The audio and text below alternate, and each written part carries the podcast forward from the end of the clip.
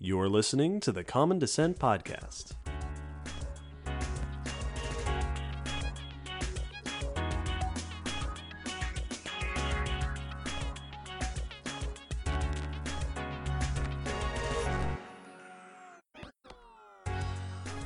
Hello, David. Hello, Will. And hello, listeners. Welcome to episode 130 of the Common Descent Podcast. Today's episode is Smell. Smell. And this is the first episode of the year. It's with Smellovision. It is, yeah, it's in 2022 now with Smellovision. yes, this is our first episode of the new year, and we will be talking about the sense of smell. Yeah, we did we did an episode on eyes. Yeah. Episode 68 quite some time ago. So this is our first return to a sense Yeah. in a big way. So we will be discussing what it takes for us to sense smells and for animals to sense smell and what is that? What does it mean? you know, how is that unique compared to the other senses? How is it unique from organism to organism? Yeah, what's the diversity of smellers? Because there are some real crazy ways that things decide to sniff stuff. And then, of course, we'll go through the evolution and how we try to and are able to discern or study smell in the fossil record. Yeah, this episode will mostly regard the sense of smell, not the smells themselves. Yes. Perhaps someday we will do an episode about stinks. Yeah, because producing smells and sensing smells are very different. Two different topics. very different subjects. If you want an episode about stink, you let us know. Usually opposite ends of the body. that's, that's a very good point.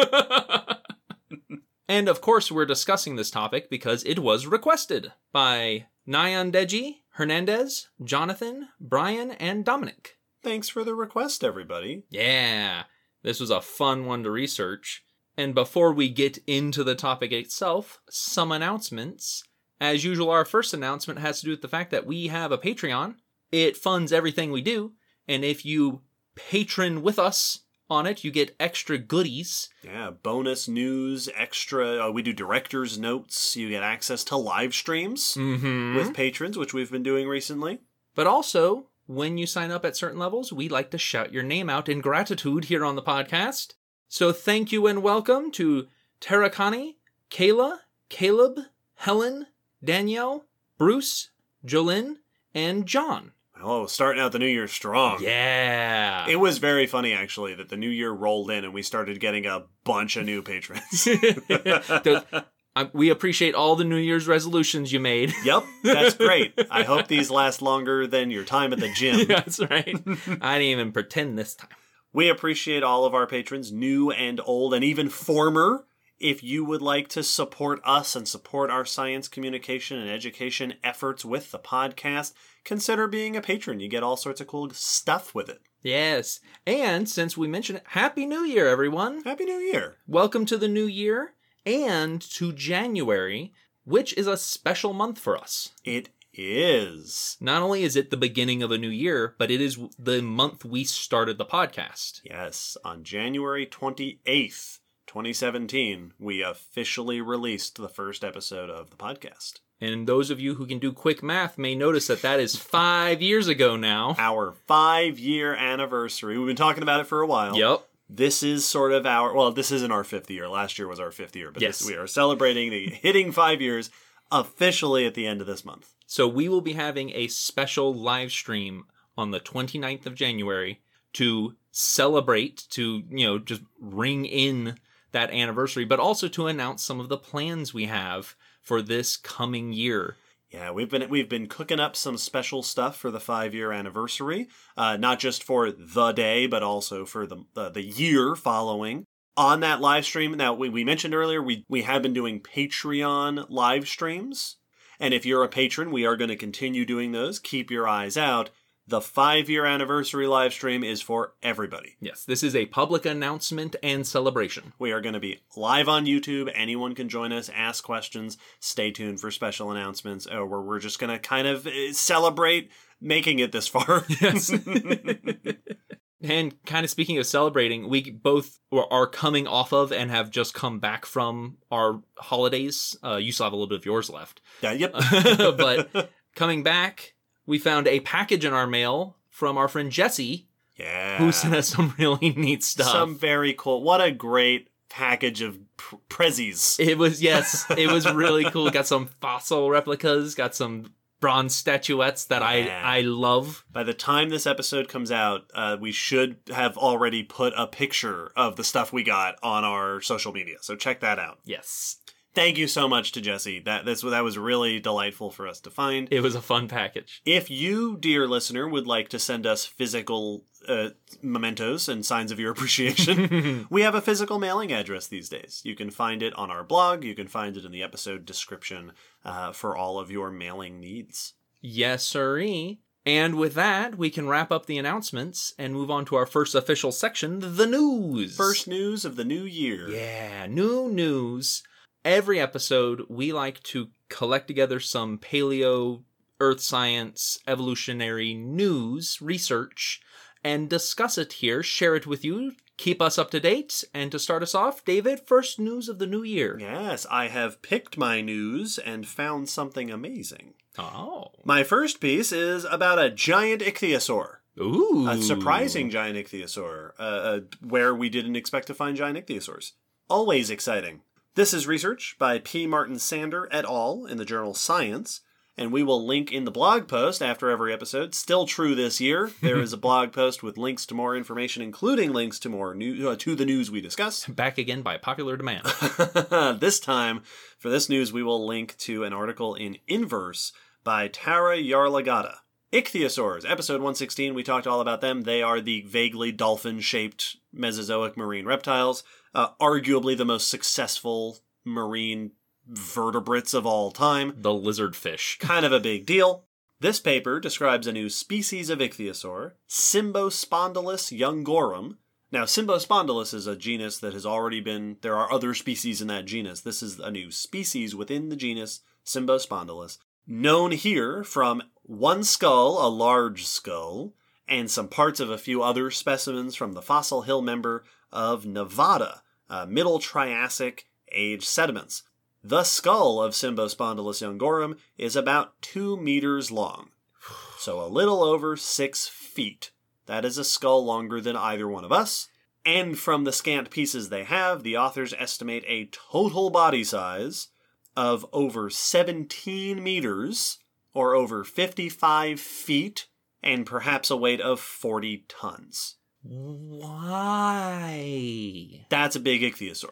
That's a bunch of ichthyosaur. That is a lot. Now, this is not the first ichthyosaur known of that size, nor is it the biggest ichthyosaur. There are ichthyosaurs estimated to get larger than that.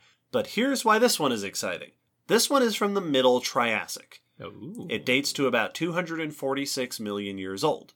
The earliest known ichthyosaurs are about 249 million years old. Yeah. So this giant ichthyosaur existed only about 3 million years into the history of ichthyosaurs, which means a couple of things.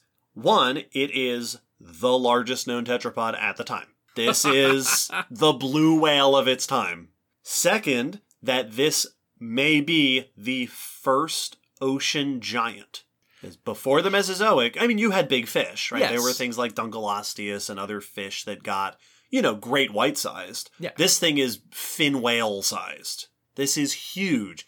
Possibly the first animal in the ocean, the first vertebrate to reach that size. And it suggests that ichthyosaurs, which, like most groups of animals, would have started out relatively small, got big really fast. That in just a few million years, they went from original ichthyosaur size, so, you know, but maybe dolphin sized, to absolutely enormous. To in the upper reaches of how big they would ever get. Yes. The paper does a lot of comparing ichthyosaurs with whales. So today, whales are, are our giants of the ocean. Whales today, where we discussed them in episode 41, range from little things like dolphins and porpoises all the way up to 40, 50, 60, 70 foot long ocean monsters All the way up to as big as animals get. and includes blue whales, with whose highest end recorded sizes are the largest animals we know to have ever existed. But the giant size of whales is relatively recent. Mm-hmm. right? It took whales tens of millions of years to reach the kinds of sizes we see them in today. It's thought that one of the things that supported those big sizes is increased primary productivity in cool waters.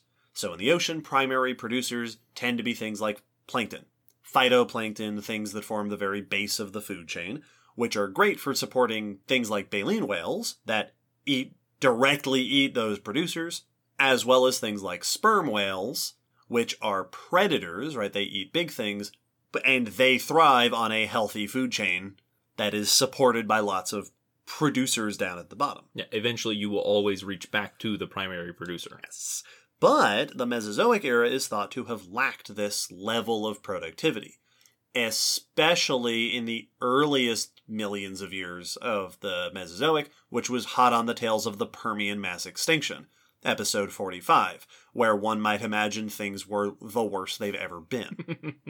so, exactly what drove Mesozoic ocean giants is thought to have potentially been a little bit different from modern day ocean giants, and yet, the authors point out that this fossil locality includes not only these giant ichthyosaurs, but a variety of ichthyosaurs of varying sizes, from dolphin sized all the way up to this new one, which is on par with sizes that we see today in fin whales, right whales, sperm whales, and even the average for blue whales isn't all that much bigger Mm-hmm. than what we're seeing here. This this thing is on par with some of our largest whales. This suggests that even the middle Triassic could apparently support varying sizes of ocean giants. Maybe there were abundant resources of a different kind, like conodonts and ammonoids.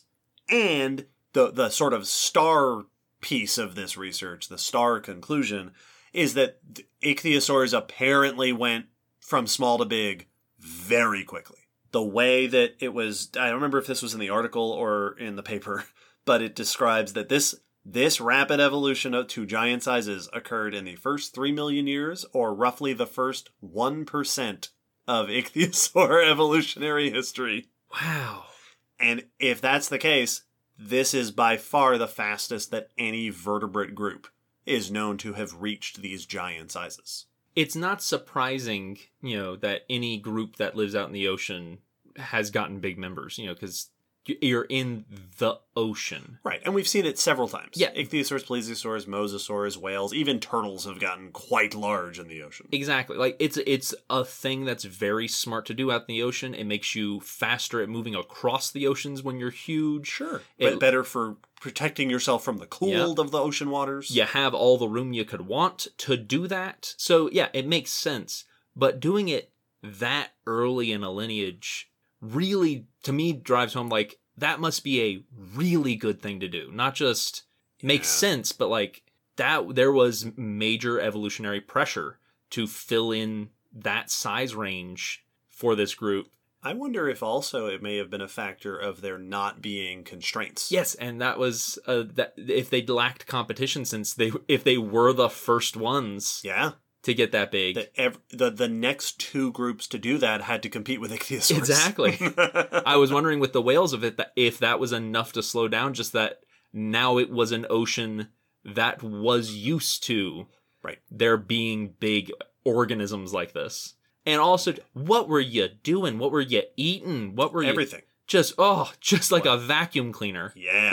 well, and the authors also point out that comparing evolutionary patterns between ichthyosaurs and whales not only has the potential to help us sort of, you know, better understand the evolution of ocean gigantism, but also the ecology of ocean giants. And, all right, first of the year, I'm going to bring the tone down just a little bit. the extinction of ocean giants. yes. Ichthyosaurs are not around anymore, and neither are many whales. Yep. Both what can cause that and studying stuff like this can help us predict what will the side effects be of losing Yeah. giant mega organisms like this. and what what what what what effects have among the side effects the extinction of ocean mega organisms Yep, yep. So lots of potential things to learn from comparison. Very, very interesting. Well, speaking of giants, My first news is about a real big millipede. In fact, the biggest one we know of now. Wow, is it 17 meters long? Okay, it's not a competition. 55 feet? It's not a competition. I, so I'm It's- just saying, Mine has more legs than yours. my news was bigger. Mine has so many legs. Yours doesn't even know what a leg is anymore. yeah, but mine may very well have had 20 fingers. Who knows? Man, these the millipede and them having tickle fights is terrifying. This is a new specimen of Arthropleura, the famous big ancient millipede. Uh, that is seems to be particularly big and well preserved. This is research by Neil Davies et al. in the Journal of Geological Society, and the article is by David Neild in No- Science Alert. No relation. No relation. so, Arthropleura is the genus of giant myriapods, which includes millipedes. It's from the they were around from the early Carboniferous to early Permian, which is about a 45 million year time zone, and they went extinct during the Permian. They're famous for being that one that is always quoted as being as long as a full grown man, like in all the books. That's what I always Right, right. I think Arthropleura was also featured in Walking with uh, uh prehistoric Mon- beasts. Monsters? Yeah, Rather- monsters. Monsters, which yes. was the, Paleo- the, Paleo- the Paleozoic one. Yep, it showed up there. Uh, it also makes a cameo in Primeval. Yes, Yep. it does. hmm Uh, so this is the two meter long millipede cousin that is. uh, They'll, they'll often show it raising up like a cobra in a lot of Yeah, things. they, they did that in Walking Yep. with Monsters. Yep, and and I don't know where that comes from, but it always it looks cool, which is why I assume we see it. Yeah. um, though it is well, you know, famous, it's mostly known from disarticulated fossils. Yeah, bits and Uh, pieces. Yeah, because when you have an exoskeleton animal like this, it doesn't have an internal structure to hold itself together once it dies, and so as it dies, the even if the hard exoskeleton fossilizes, it doesn't necessarily stay in one place. So it gets spread apart and separated. They're also mainly known from the late Carboniferous. This is a particularly articulated, not fully, but partially, but decently articulated remain from the early Carboniferous, about 326 million years old. It's from northern England, from the Northumberland Basin. The actual slab of the fossil is 36 by 76 centimeters, but the actual animal would be much larger. This is just a section of its segments. It's from sandstone cliffs, which likely would have originally been a river channel, they said. Okay. This was a sea. This was a, a sea serpent. Yes. This is exciting for a number of reasons. Articulated specimens are always cool. sure. This is especially the case because there's really only two other comparably articulated specimens of Arthropleura, Hmm. both from Germany, both notably smaller in size.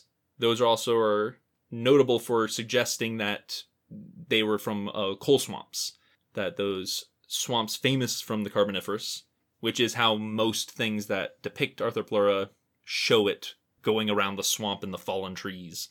This is also notable for being one of the largest specimens we've found, making it also one of the largest arthropod fossils and largest arthropods in general. Oh boy. Like it's big.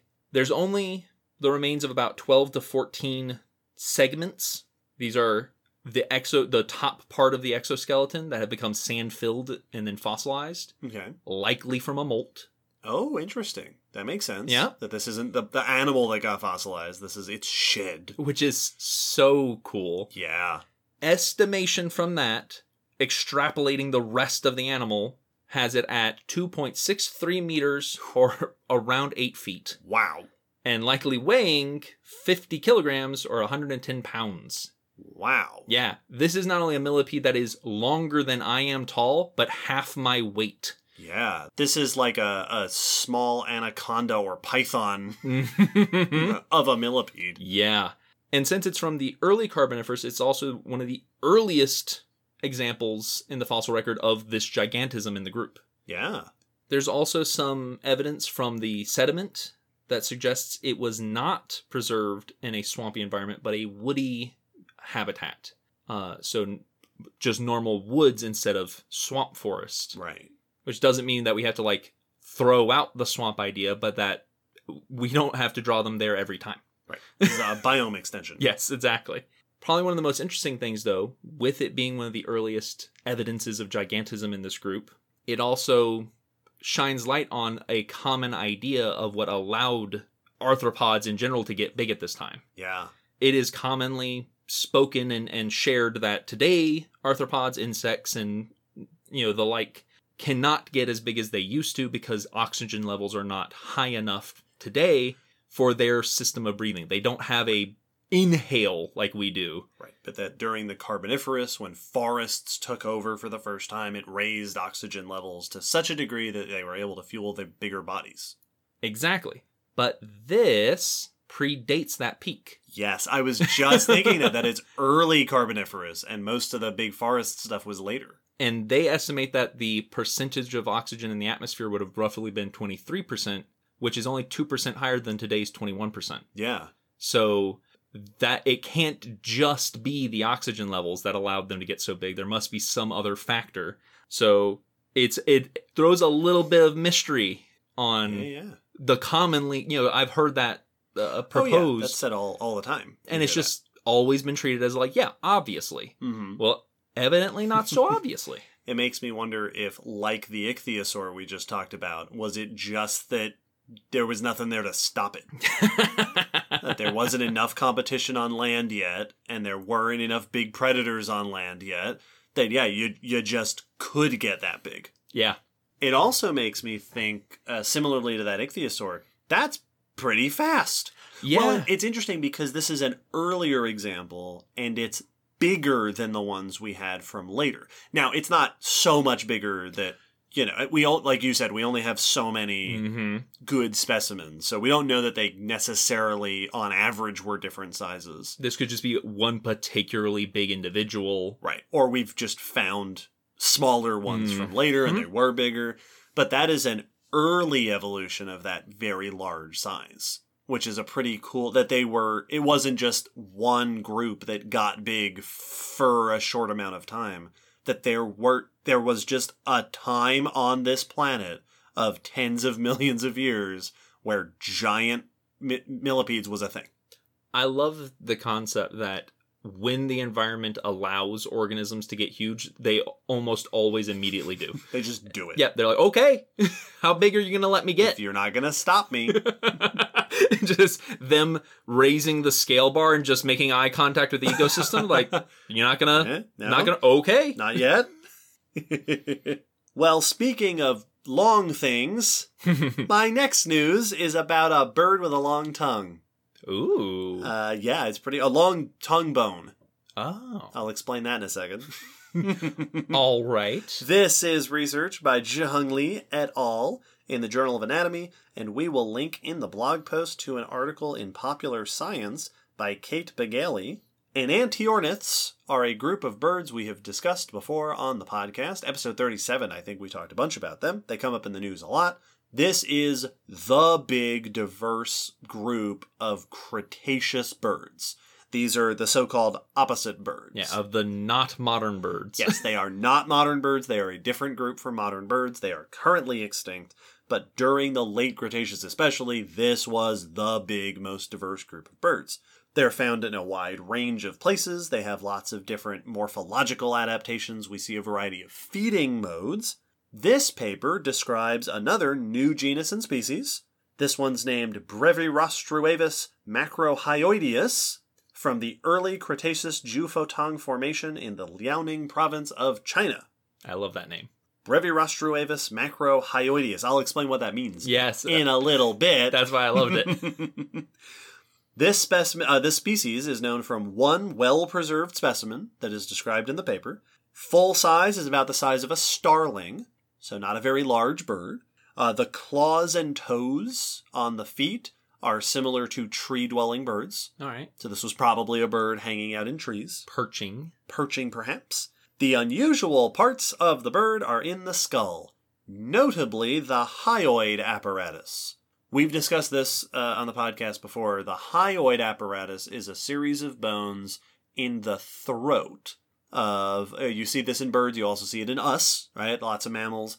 These are bones in the throat that in us often uh, one of their jobs is supporting the muscles of the tongue. So sometimes, it's not a one to one, but sometimes you can learn stuff about tongues, which do not fossilize, from the bony hyoid, which sometimes, if you're lucky, does fossilize. That's the tongue anger. In this case, the hyoid apparatus is very long, which is something that we see in modern birds that have very long tongues. Most modern birds do not have muscular tongues like us. Like our tongues are very impressive. Yeah. We can stick our tongues out, we can lick it lick stuff up, we can move stuff around. Yeah, they can, we can change its shape at will. Right. Most birds do not have tongues like that. Uh, you do have some birds like parrots, which have very mobile tongues, but most birds can't stick their tongues out, as the article uh, focuses on. This was a bird that could stick its tongue out. Ah. some birds today, like hummingbirds and woodpeckers, have long tongues that they use for feeding. They are long, agile tongues. In these, there are a pair of bony elements in the hyoid called epibranchials, which are very long to support their long tongues. Enantiorniths do not have epibranchials in their hyoid apparatus. That's a feature of modern birds. But they do have another structure that we see in modern birds, ceratobranchials. In Brevirostruavis, the ceratobranchials are curved and almost the length of the skull. Wow. Very long, which leads the authors to interpret that this may have been a bird with a long tongue. A bird, an ancient bird that could stick its tongue out. Here's the thing that's weird. Modern long tongued birds tend to have long beaks. If you think of a hummingbird, if you think of a woodpecker, their beaks are also long. This bird does not. This bird has a short beak, full of peg like teeth, because a lot of enantiorniths had teeth. I'm just picturing a bird with a venom tongue coming out of a toothed maw. oh, I love it. A venom bird. Uh, indeed, the name Brevirostruavis macrohyoides, uh, Avis's bird, Brevirostru is short snout, Yep. And Macrohyoides is large hyoid. So this is the bird with a short snout and a large tongue. It's a very functional name. Yup, a very descriptive name. This combination of long tongue potentially, but short beak is weird. We don't see that uh, in those famous modern birds that have the long tongues. So, a long, powerful tongue means you're probably feeding in a specialized way, one way or the other. Woodpeckers, for example, use their long tongues to grab bur- bugs. Hummingbirds use their long tongues to probe into flowers to collect nectar and pollen and such. The short beak is kind of a confounding aspect. Yeah. The authors talk about it could be that that's just some sort of evolutionary constraint. That for whatever reason, maybe this lineage of enantiornithines couldn't evolve a long beak for some, and you know, maybe their beak had just evolved to be particularly weak, or maybe some feature of it just meant that it was difficult to evolve a long beak. Or it could be that it was doing something different. Yes. Uh, they even point out that it could be that it didn't have a long tongue, it just had a very strong tongue. right? So in like I think things like parrots will use their tongues to help them, you know, strip seeds down uh, or pull the skin off of fruits and stuff like Mhm. that. Maybe it just had a powerful tongue that it wasn't doing something like a hummingbird or a woodpecker, but something that a short beak worked alongside. Well, see, now I'm picturing because like uh, you know, hummingbirds have that long beak to reach into the flower, you know, down to where the nectar is. Uh, woodpeckers have their long beak to peck holes. Like it's a chisel, Right. and it's made to chisel into the burrows of grubs and beetles. And then their tongue is a little spear that they can fish out the grub with. Uh, but maybe just had a powerful tongue, and that's what it was using to bore holes in. this was uh this was these were birds that got into tongue wrestling contests. See, okay, now we went from Venom. Now it's a xenomorph bird that just punches holes with its Yeah, super powered mouth tongue. A little face on its tongue. A smaller bird. Uh, so yeah, it could be that maybe the beak and the tongue aren't as closely related as we think. Yeah. That we it just so happens to be that modern birds have long beaks and long tongues together. Maybe it didn't need both. Yeah. And one whenever we come across odd combinations like this, you know, there's so many are you doing something similar but in a different way? You know, did you have some other way to get into the, you know, behind bark to get to grubs Mm-hmm. other than a chisel beak? You know, maybe you had s- some other feature that let you do that. so you didn't need the long beak, and then you still used your tongue in a similar way? Maybe. Or are you doing something completely different that we don't see in birds today? yeah, That we can, literally can't compare to because it doesn't happen anymore. yeah, yeah, two tongues, well, if you cut one off, one in front of the other. it's got a spare. Yeah. Cut off one tongue, two more will take its place. oh, this is this is the bird of nightmares. uh, if any of our artist listeners would like to do a uh, venom bird, uh, please feel free. We- S- share share it with us. we would not mind in the slightest. So, does your last news have a? Is it a giant? Does it have a long tongue? No, but Is it the earliest of its of its giant size? not No? really. But it does like to act like a bird as well. Sure. Okay. it is also bird adjacent. this is about an oviraptorid embryo, baby in an egg, Dinosaur embryo. dinosaur embryo that is laying in the egg in the similar posture that we see in birds today. Cool. This is research by Lida Xing in iScience, and the article is by Laura Geggel in Live Science. A lot of great parallels in our news this time. So we've talked about dinosaur embryos before and that they are not super common. This is a very, very well preserved dinosaur embryo. This one was making the rounds on the news and the social media. People were geeking out about this one. So this is an oviraptorid. The oviraptors are that group of uh, theropod, you know, two-legged dinosaurs. They have that often that head crest and beakish mouth. Yeah, this is a group that is famous for association with eggs. Uh, Oviraptor, of course, famously misnamed as an egg thief. Yep. But this is also the group that has given us like the brooding dinosaurs. The dinosaurs have fossilized over their eggs. There have been other embryos found within this group. This is th- this is a group famous for their eggs and babies and parenting stuff. I feel like if they came around today and found out what they were originally famous for eggs for, they'd be like, "No, They'd be horrified. what kind of monster? my sweet babies." this is from the late Cretaceous, uh, southern China, about 70 million years old, and this embryo has been nicknamed Baby Yingliang. It is complete. In the article, quoted saying, "From tip of snout to end of tail." Wow. Like it is just a perfectly preserved baby in an egg. It's curled up in the egg as it seems to have been in you know, life in pre-life. Sure, sure, sure. when it when it was when it was flesh and goo. Yeah, when it was getting ready to come out and be a dinosaur. Totally measured, it would have been about 11 inches, 27 centimeters or so, but curled up to fit in a 17 centimeter egg, six and a half inch egg. Like most animals that are born out of eggs, curl up inside of it. Yes. And these were those oval, those elongated dinosaur eggs that you've probably seen pictures of. From the appearance of the embryo, probably late stage, you know, getting close to hatching. The comparison they gave was that it roughly correlates with a 17 day old chicken embryo, which tend to hatch around day 21. All right. So, So- almost. Yep. Just about ready. A little more than three fourths of the way through cooking. One of the things that has people so excited is the posture of the embryo inside the egg. The head li- was lying ventral to the body, so along the belly. hmm The feet were on either side of the head. Back was curled along the side of the egg, which is a posture very similar to what we see in modern day birds inside their eggs. This is known as tucking, and it is an important behavior that positions the baby bird for ideal hatching Huh. to get their beak in the right place to crack open the egg and get out. Typically, it's seen with the body curled and the right wing on top of the head, basically to stabilize the head.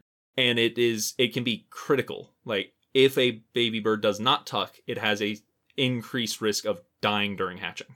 So, seeing this in a dinosaur is cool, especially because it was not known in non-bird dinosaurs before this, which means that this tucking behavior could be much more ancestral than we thought. Uh, we thought it was a modern bird behavior, Yeah. and now it seems that it either was ancestral or may have shown up independently in other egg-laying dinosaur groups. Yeah. That's there's a lot of reasons to be excited about that. A, a, a complete dinosaur embryo, Yep. posture and everything. That's very cool. Oviraptorids are a very cool group of dinosaurs to understand. Uh, the idea of a baby hatching at a foot long, that's pretty cool. But what stands out to me most about this, I, I, in the last several years, I have gotten in the habit of saying many of the things that we think are bird features are actually dinosaur features that birds inherited from their ancestors. Yes. That, you know, feathers and brooding postures and metabolism, like we keep finding things that we thought, yeah, birds have these. Birds have wishbones. Birds have feathers. Birds have this unique air sac breathing system.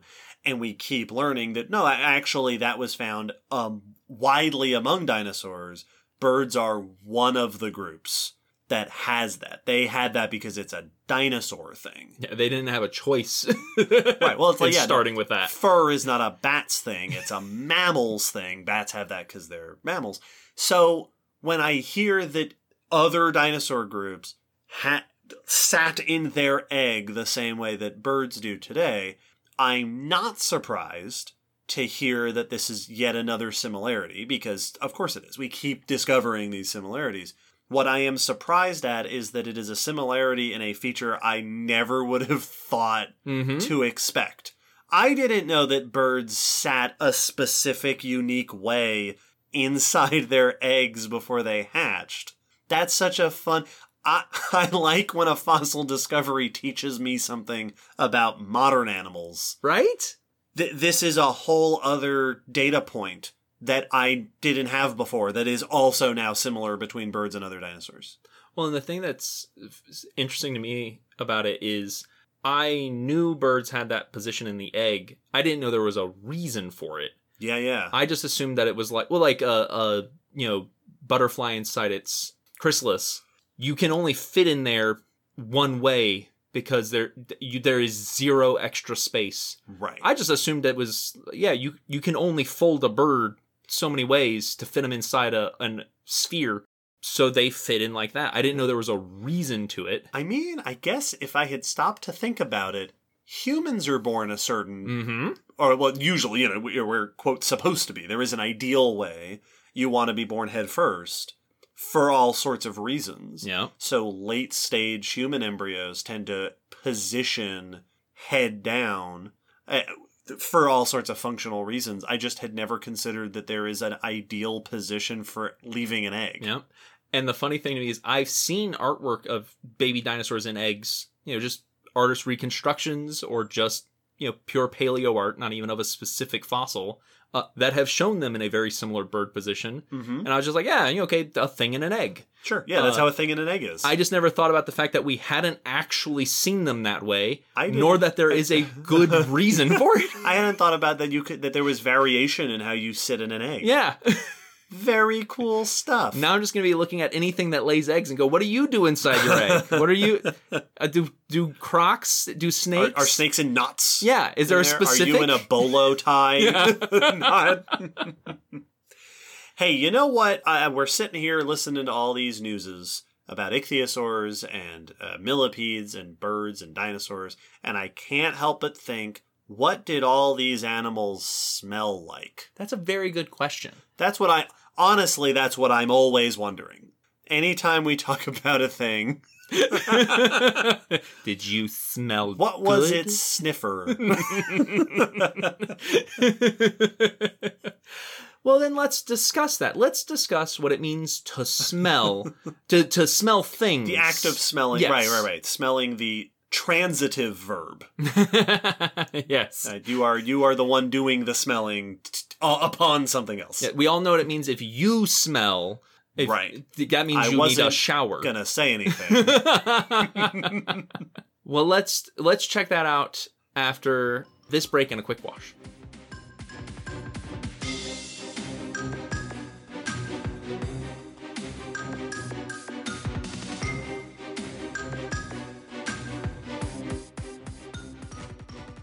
The sense of smell is a pretty straightforward concept.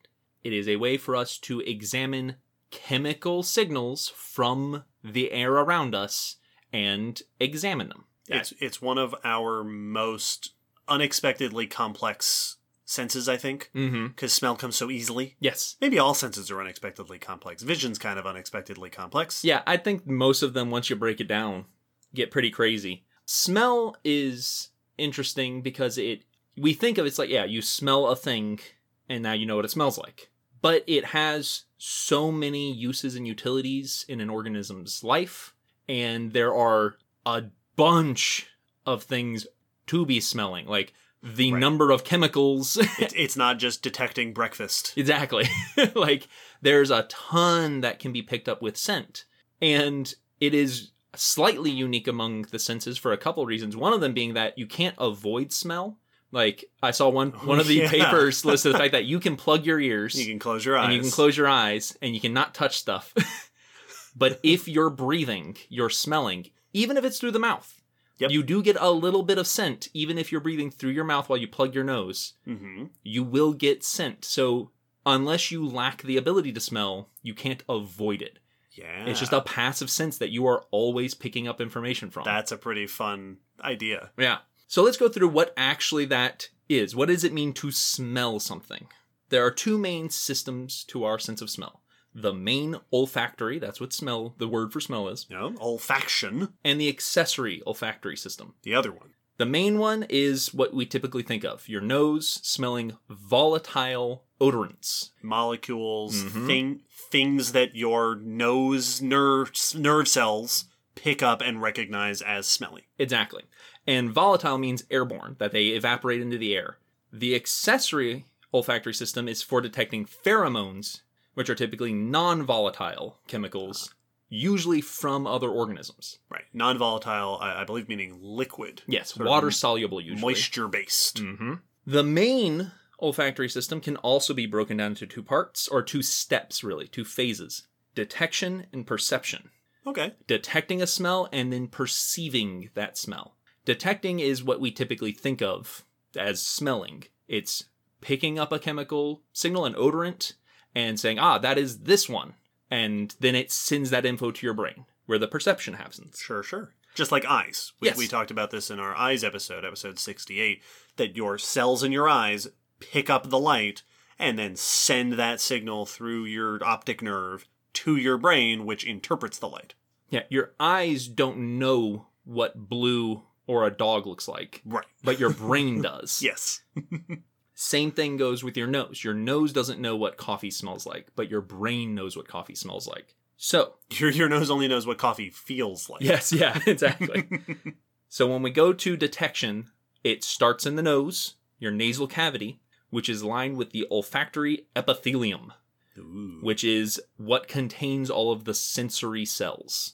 It contains the olfactory neurons, neurons specifically for smell, so your nerve cells, and each of those has a receptor protein that picks up various chemicals. So this epithelium is where smell detection is happening. Uh, therefore, the size of it very much has an effect on your sense of smell. Right. Big Uh, schnoz, lots of room for smelling. Basically, so well, if you we've talked about this with eyes as well. Mhm. That the bigger the eye, the more space there is for cells that receive light, and so in certain respects, the better your vision could be. Yeah.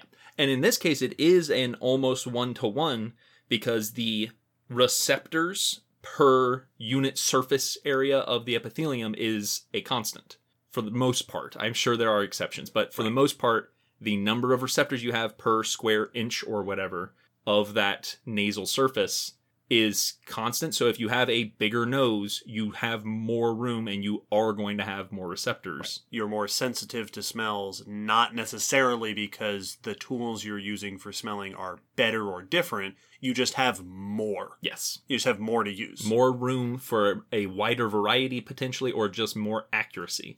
There's also the nasal turbinates inside your nostrils, inside your nasal cavity, that are scroll like, very thin bone that mainly is for like warming and moisturizing air on the way to your lungs. Right. It creates a passageway that the air has to flow through. Mm-hmm.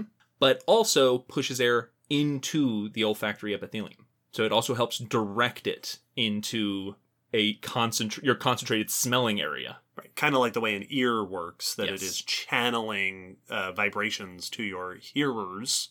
This is channeling sense to your smellers. Absolutely. Nasal turbinates, by the way, that is the structure. If you've ever had the chance to look face on into a skull of something like a bear or a dog or a giraffe, most mammals, in the nasal cavity, you have this sort of paper, t- like tissue paper looking structure, Mhm. or it looks like the inside of a pastry roll, like a, a pastry that is all rolled up. That thin skeletal structure, that's your nasal turbinates. Yeah, wafer thin. So smell comes in, gets directed to the epithelium. In embedded in the epithelium are the tips of the olfactory neurons, the nerve cells. Each of these carries a singular olfactory receptor. Receptors are chemosensitive proteins. They're chemoreceptors, so they they react to chemicals. Uh, these, you know, this is not the only chemoreceptors we have. Are your taste buds also count Sure. as chemoreceptors? Their job is to take a chemical signal and turn it into an electrical signal for your brain. Right. And we talked in the brains episode, episode 121, that, yeah, nerves are commonly transforming electrical signals into chemical signals and back. Exactly. These react to the odorants by each receptor is slightly different in shape, and it reacts to the molecules of the odorants by their shape. It is thought that potentially smell is carried in the shape of the molecule. Oh, that's cool. I know that there's some. I saw a couple of things that said we're not sure, and that they haven't been able to confirm that. There was one that said maybe it's the vibrational frequency of the molecule. That's cooler. So, like, there is a structural aspect to smell. Right. There's something about the physical shape of the molecules that, that are odors, that are odorants, that your uh, uh, cells are detecting. Yeah, so when you break smell down all the way to the simplest level, you're smelling the shape of a thing, kinda. Cool. Right? there is a huge variety of these receptors. Each one can interact with various odorants, and a single odorant can interact with various receptors. So it's not one to one. Right. It's not that you have one set of cells just for coffee. No. But the variety is huge. Each one is coded for by a gene, because that's how proteins happen, is a part of your genetics says build this protein. hmm So every receptor you have has a coinciding gene code. By A chunk of DNA. And mammals are ridiculous for it. And we'll talk more about the, these genes further in the episode, but we mammals smell real good. we can have an average of a thousand olfactory genes. Different types of receptors. Yes, different types of genes coding for different kinds of receptors. Some, like the elephant, was listed having up to 2,000 different olfactory receptors. Man, compare this to when we talked about eyes and how color vision in our eyes is, is controlled by three different types of cone cells. Yes. uh, to really put it in perspective, this is the largest group of like gene family in the mammal genome. It makes up one percent Wow. of our of our genome. wow. One focus- of our genome is just for smelling stuff. We focus a lot of energy. Mammals are good sniffers. Whew. It is a big deal for us. Once a receptor picks up a scent and turns it into a signal, those nerves take it right to the olfactory bulb, which is the part of your brain for processing olfaction. Just like the optical section. I don't know if it's called the optical bulb. I forget what it's called. Yeah, But I- the part that interprets visual signals. exactly. This is in the cerebrum, you know, so the the big part of our brain, the top part. which and the olfactory bulb is underneath the frontal lobe, actually just above the olfactory epithelium in us. Okay, so, it's- really close to the nose. Yep, boop boop. Once again, in contrast to the eyes. Yes. Where the eyes are up front and the receptor area is in the back. And that's- the, the, the in, in, interpreting area, I should say, is in the back. Yes, exactly. Um, now that's for humans. With most other vertebrates, the olfactory lobe uh, bulb is up front, in front of the brain, and often is a notable structure. Gotcha. I would imagine that has to do with the shape of the skull. Yes. There's not a lot of space in front of our brains. Yes, exactly. So with us, it's underneath and right above the nose. With others, it's kind of you can see a like a dog's brain, and you go, "Yep, there it is, sticking out like a duckbill in front of the brain." One of the interesting things about the way smell is perceived in the brain is that at least in mammals, and I think of a couple other groups, but for sure in mammals, it is processed in the limbic system, which is the system that mainly handles emotion and memory. This is unique for two reasons. Mm. One, most senses are handled by the thalamus of the brain. So sen- our sense of smell goes to a different part and it is handled by a different part of the brain. Interesting. Also, when you smell something, it immediately can elicit a memory or emotion before you've even actually thought about it. Yeah. It is a literal one to one. You smell something and it can trigger a memory because it goes straight to the memory center of your brain, which means that you react to a smell before you've even really thought about the smell. Weird. Yeah.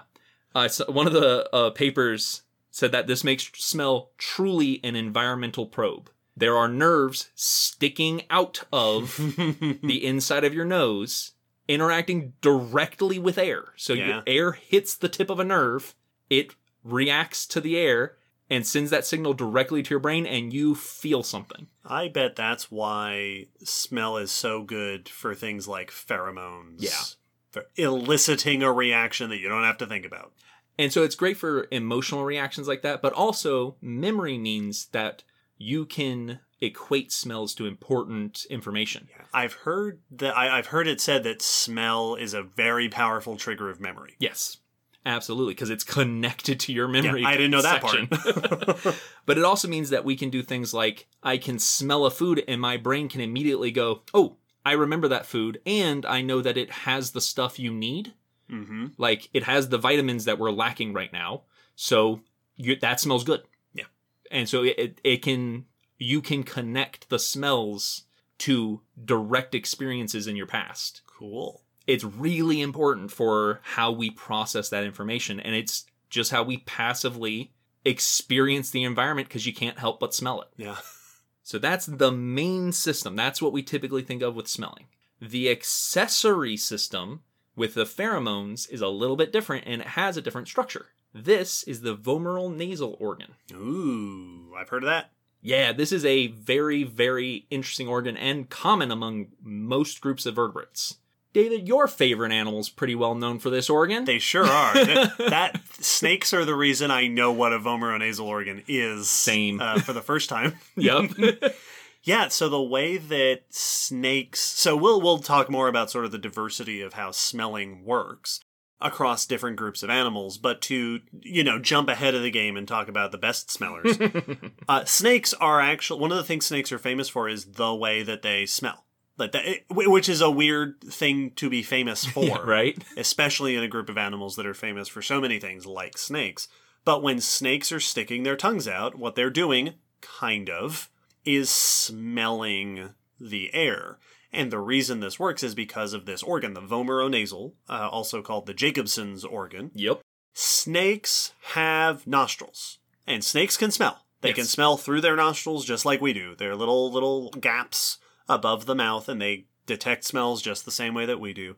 But what they're doing with their tongues when a snake flicks its tongue out is that the tongue is scooping up particles from the environment. Oftentimes, I believe these are particles that would not necessarily be detected through the nostrils. Either they can't be breathed in, maybe they're too heavy, or they're just not the kind of particles that the, the nostrils would detect. Yeah, one of the main distinguishing things between the vomeronasal and your normal nasal smelling is that your nose is smelling things evaporate into the air, and in mammals, the vomeronasal is picking up things that are soluble in water. Yes. So you usually have to make contact with the thing, the source of the smell. And that's the case in snakes. And when they're flicking their tongues out, sometimes what they're doing is just touching like the ground. Yep. Because if a mouse just ran by, it has left molecules behind, odorants behind in its path. Or if something went through in the water. So a snake will actually touch its tongue to the ground or to the water and pick up these soluble, these water soluble particles. Or they can just scoop them out of the air Yes. just lick these particles right out of the air. And when the tongue comes back in, it is delivering those particles to the channels that lead to the vomeronasal organ. Yep. Now, uh, I have read that it the common way this is often explained is that the tongue actually like runs along the roof of the mouth, which Mhm. is where the little gaps are that lead to the vomeronasal organ. So vomer and nasal are two parts of your face. Yes. The vomeronasal organ is right by those two. It's just above the roof of the mouth. I think within the nasal septum. It actually, in many mammals, connects the inside of the mouth to the nasal and cavity. that's the case with snakes, I believe. But I read a re- the the results of a recent study that suggested that the tongue isn't actually putting the particles right up against the nas- the vomeronasal organ, but that it's depositing them in a pad on the bottom of the mouth, which then raises up against the entrance to the vomeronasal organ. Because if you ever needed ev- more evidence that evolution is not a well planned out, super efficient system, So this is a way snakes will often so the vomeronasal sense, particularly in snakes, to my knowledge, and there are other lizards that that do this that lick the air to pick up scents. know, a lot of your big varanids like Komodo dragons and monitor Monitors lizards. and such are really good at picking up animal scents. Yes. So snakes will use this for tracking prey. They'll use this for depec- detecting predators. They'll also use it for detecting each other, picking up pheromones. They are literally scooping odorant po- uh, particles, or what I think are sometimes called vomerodorants. I did- I actually s- didn't come across. It. I saw, awesome. have seen that somewhere where I, I think that's the term they used, and then bringing them into the mouth where that they can then be transmitted to the vomeronasal organ. Yeah, so r- reptiles like lizards and snakes have taken the vomeronasal and really specialized its usage. Uh, but it is present in a bunch of mammals, Mm-hmm. like and in even uh, many amphibians. For them, though, it's typically not being used as a tracking tool because they're not insane like a snake. Because a snake, a snake is like snakes are like sharks. Because snakes are It's sci-fi monsters. all sorts of sensors. but you do have it present in a lot of animals still in the roof of the mouth you know connecting the oral and nasal cavity and there they're using it to sense pheromones almost exclusively now pheromones depending on how you define it i've seen three definitions the strict one is chemical signals from another member of your species meant to convey some sort of mutualistic message you know some sort of Okay. you know uh, direct communication between our kind right, like a territorial Yes. mark or a mating call or precisely something like that. you know or the, I, you know a parental that i am Sure. your mother whatever it is It is intra-specific communication within Un- a species. yes another one is more general and basically says it is a chemical released by one organism to invoke a reaction in another So any organism. any organism it can be cross species because then this allows that i can pick up the pheromones of another species and go oop there's a predator about Right. Or I wonder if this would also include scents that are meant to ward off yes other animals, like uh, territorial, sure, Mhm. but I'm thinking things like mustelids and stinky animals, where it's like, yeah, this I want you to go away. Here's a smell for you. Yeah, and and then I've seen some definitions that just say odors produced by animals, like Anything. anything that's produced by an So, animal. so if you smell a fart, yeah, that's some pheromones for you. and so yeah, I the definition it depends on how strict you are, but mostly it kind of leans toward that middle one, maybe the firstish one of an communication smell. That seems to be the the overriding theme is that these are communicative. And basically, the main goal is that it evokes a reaction. You know, that it's not just a passive smell like a fart, which does not evoke a reaction as you know per se, but it's a smell that chemically evokes a reaction in the other individual. There's typically four kinds of pheromones. You have primers and signalers and modulators and releasers that have all different jobs. And the ability to sense it is well known in some groups and questioned in others. The debate of whether humans hmm can smell them is still hotly debated. Uh, mostly because there are some people that seem to fully lack a vomeronasal organ altogether.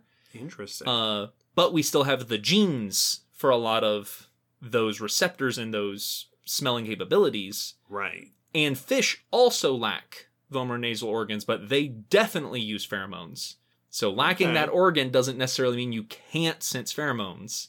And there is genetic evidence that humans can sense all four. There's even been studies that show that we can recognize kin by smell.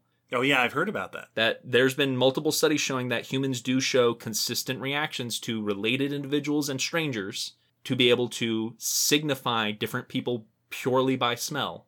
And this is thought to this is common among animals and it's thought basically to keep you from accidentally mating with a related person Sure, sure. and Or keep keep you uh, keep you in the dating pool with strangers. Right. While we're on the topic, another couple of fun things about the way snakes do it. Back to snakes. Yep, absolutely. The whole rest of the episode is all about snakes. Um, so, as far as I know, snake tongues can't taste. Oh yeah, I've heard that. I don't think they have taste receptors on the tongue. I think it's just a delivery mechanism. But the reason the tongue is forked in snakes is that it gives a directional sense. So the same way that your ears, right? You have two ears, which means you know what direction a sound is coming from. I think maybe that has been invoked for our two nostrils. Yeah, I've heard that suggest, especially for certain animals that have Mhm. wide set nostrils. Uh, Snakes have a forked tongue, which means that, and especially when they stick it out, that the tines of the fork will spread out. yeah. so that they can tell what direction a smell is coming from.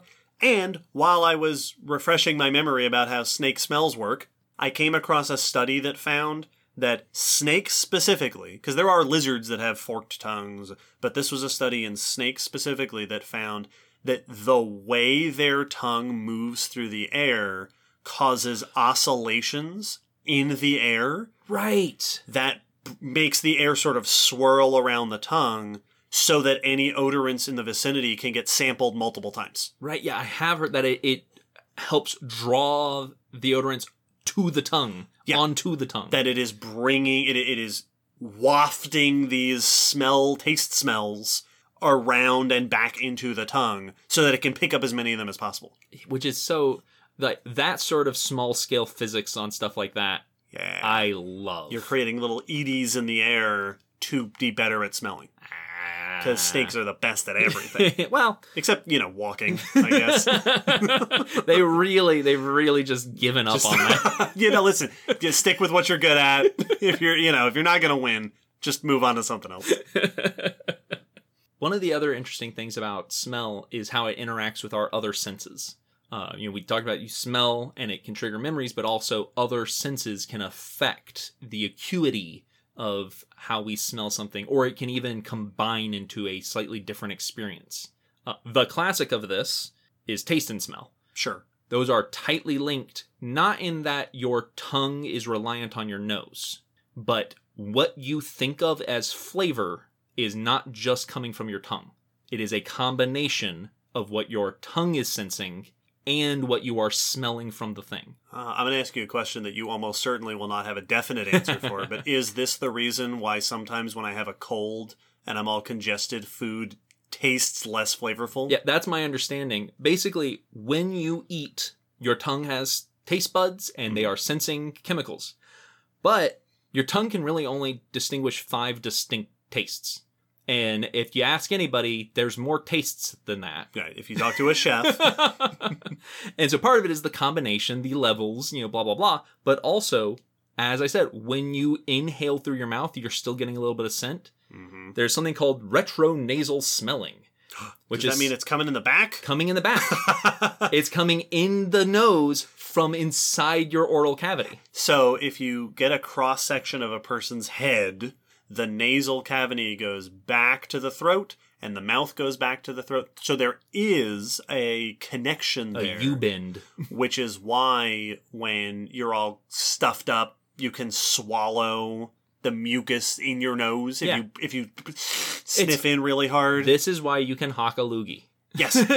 and also why if you cough or laugh or sneeze or something when there's food or drink on its way down to your throat, it can come up into your nose. Yep.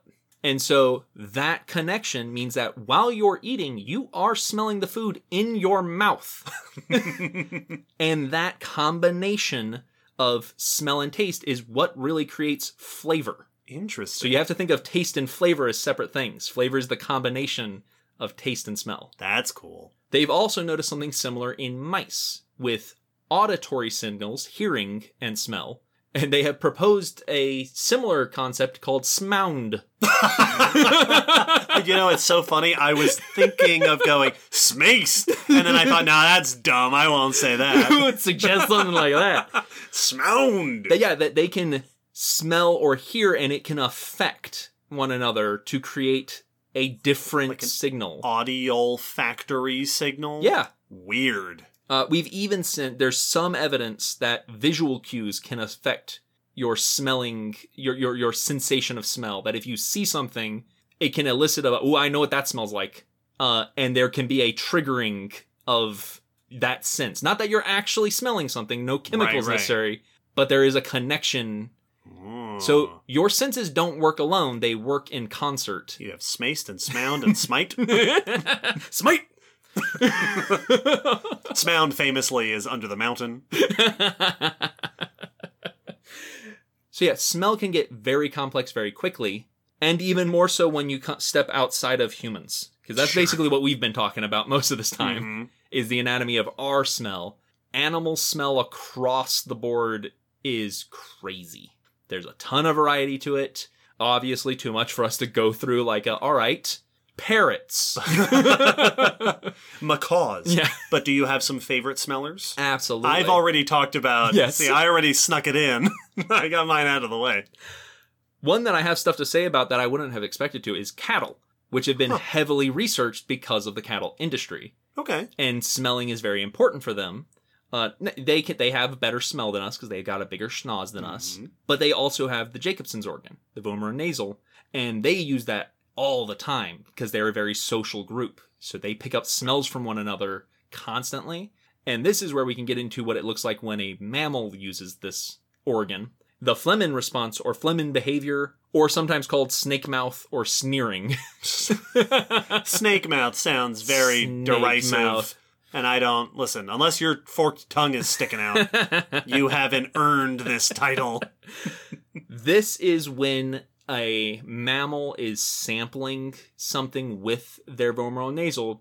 They will often raise their upper lip and you know, poke it out, exposing those upper teeth to really get the airflow coming into the roof of the mouth, flatten out the tongue to help direct the air there.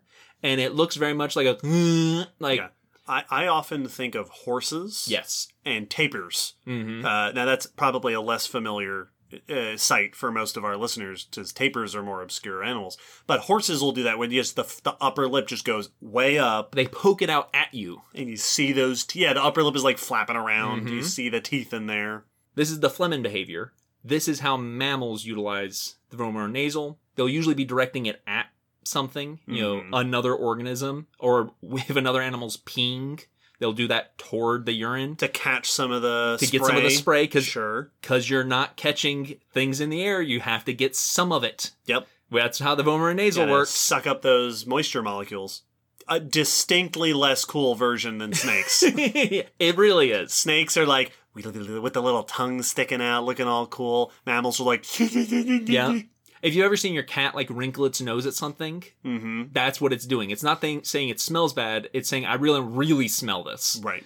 I want to smell it with both my organs. Bring it, bring it right up in there. it's so important for them that if there's a stressed out cow in a herd, its pheromones will show that, and the rest of the cow's behaviors will become notably different. Just from smelling the stressed individual, they they show more difficulty in learning, you know, new tasks and become notably s- stressed themselves. So like group living is very important for these sorts of smells. Another s- famous smelling group though are dogs. Like Of course. we're talking about smells. Of course, we were going to mention dogs here. Dogs have ridiculously sensitive uh, snouts. Their snout longer than ours, so it gives more room. Dogs can have a smell about 40 times more complex because they have about 40 times as many olfactory receptors as us. wow. A lot more. And they're, whilst like our brain is dominated by, you know, our, our cerebral cortex and the visual cortex is really a big part of it. Dogs are dominated by the olfactory. Right. This is something that when I would teach anatomy as a grad student, I would talk about, you know, you can learn about an animal by the structure of its bones and things like that, because that's very important in paleontology. One of my favorite go to examples, and I, I would do this with living structures and with skull structure, is to get a dog skull and a cat skull. Just a regular household, a pet dog and cat skull, and you can see just the cat has this short snout and giant eyes Mm-hmm. and the dog has this ridiculously large complex nasal cavity And like cats still do have better sense of smell than we do. Sure, because we, we have got- a little itty bitty scrunched up nasal this, cavity. this nothing of a nose. Because we don't care. Hu- human evolution just went, nope, just get everything in the front, just get rid of it. All we have room for is giant eyes and giant craniums because we are aliens. Yes. And that being said, though, we still can smell a ridiculous number of odorants. Yeah. Uh, I've seen a couple of different researches. Some say into the thousands of different kinds of smells. There was one infamous study that I've seen a number of others that have specifically responded to to be like, no, that said a trillion. wow. but humans can still smell and distinguish hundreds of different kinds of smells, and we are still very much at the low end of the mammalian Yeah. sensory scale. Which is pretty impressive. Uh, dogs are also their snout and their nose is specialized. Uh, they have a wet nose, which helps them pick up stuff, and their nostrils are formed so that when they inhale and exhale, they don't mix the air. Oh, yeah. It comes in the main passage and Mhm. goes out the little side slits. Yeah, so that way they're getting a clean sniff every time they inhale. And you know, this it's to where we've bred dogs, bloodhounds, to be particularly good at this. Right. Which is why I was all the more impressed when the same paper also listed that uh, bears, especially like grizzly bears, have been noted to have smells potentially seven times stronger than a bloodhound. Whoa. I didn't know. Whoa. Wow. bears are evidently real good smellers. Way to go, Bears. Uh, and this is they're in large territories looking for carrion and stuff, so Oh, they're sure. sniffing it down. One number gave that they could smell something up to 18 miles away. Wow. So bears. That's like a that's like a superhero Right? power. like Wolverine can't do that. yes. Which, why aren't we tracking people with bears? Right? Yeah, I mean, what what could be the problem? Eh, Just eh. get some drug sniffing bears at the airports. I feel like this solves it in two ways. One, they'd be better at it, and two, everyone's going to stop doing whatever you're tracking. Right? Listen, you only get caught by a drug sniffing bear once. and then everyone else goes, you know what? I have been meaning to go straight. Quit cold turkey. You're you know, you're right. This is a bad habit and I'm gonna stop. That's my New Year's resolution. This was the push I needed. but not all mammals. Not all mammals have ridiculous sense of smells. Notably, whales Hmm. are known to have much reduced or no sense of smell. Interesting. Now, this is often has been the classically held belief for quite a while. There has been some more recent research that shows there is still either the potential for smell, that like you've got the parts. We don't know that you are smelling, but you've got the genes and you've got the nervous system. Right. Which could just be left over Yep, could be vestigial. from smelling ancestors. But and there is at least in the bowhead whale, there does seem to be a developed olfactory bulb that they very well could be using smell. But in most others, especially toothed whales, it seems to be completely absent. Like the olfactory bulb seems to be absent in toothed whales. Weird. So they're not smelling, and part of that is your nose doesn't work underwater because it's meant for the air. Yeah, yeah. Which is interesting because like you you mentioned earlier, fish smell. Yeah. and I mentioned that you know snakes' tongues work underwater. You know, Absolutely. anacondas are a, an, example I've seen cited as a, a snake that smells in the water with its tongue, and of course sharks are famously uh, cited for their d- ability to detect the smell of blood and things like that. So it's not that being in water means you can't smell. Period. But it means it's fundamentally different. Mm-hmm. with with mammals and most land vertebrates, we distinguish between taste and smell. Right. Smelling is stuff from the air. Taste is things that I, are soluble, are melting into my saliva. Stuff that, that you touch on your tongue. Yes. But in the water, there's no difference. Right. It's all in the water. It's all in the water. So they do have a sense of smell. They do have nares. They don't connect with the breathing system. Right. Nares are the external, the nostrils. Yes, they do have nostrils, but they're just holes. Like if you put your finger in it, you'd hit a wall. Right. There's no channel. It's just a pocket on the nose for sensory organs. But fish also have chemosensing cells all over their body. Yeah. So Because your whole body can be a tongue. because you're surrounded by the thing. Man, I hated that sentence as soon as I said it. If anyone has ever seen that one episode of The Tick where the guy makes a tongue monster and then they switch brains and one of the characters their brain gets put in the tongue monster, he's writing one of the other characters who's got put into a zebra. Sure, of And he goes, "How are you doing?" He goes, "I can taste your fur." Gross. So don't if you touch a fish, It's, it's, tasting you. licking you. Now they will still have concentrations. You know, they have the nares. Many of them that have the barbels, the whiskers on like catfish, will have a concentration of sensory cells. Okay. So they still can concentrate it, and they often have a concentration at the front of the face where the current will be coming toward them as they swim. Right. Also closer to the brain probably Yeah. helps. And it means that you can. So if, if you're sensing it at your tail, there's a lag time.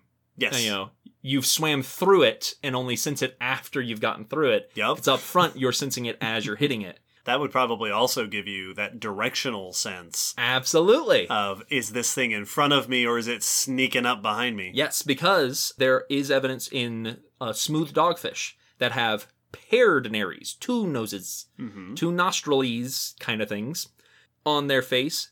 That is not to act like we were saying with our ears to be able to sense the difference and help them direct as they put upstream of the source of smell, which is why they can follow and track a path of a fish. Oh yeah, that's how I, I've seen it described for snakes. That Mhm. they'll lick a path, and if the I, I think there was an experiment I read about where if the if both tines of the tongue sense an equivalent strength scent, they'll just go straight forward. Yeah. But if it's stronger to the right, then you turn to the right. You're just following the density, and that's how sharks are able to track things like a bloodhound, but in water. Mm-hmm. They actually have four nostrils. Once again, not connecting to lungs, just holes in the face for smelling cells. For sensing, like well, like eyes. Yeah. There's just holes in the face with organs in them to sense a particular thing. We also see heavy usage of this kind of sensory in salmon that are swimming to ancestral uh, nesting and, and birthing grounds. So smelling fish is huge. It's just fundamentally a little bit different than how we smell. Even if the structure, they do have noses on their face, Mm-hmm.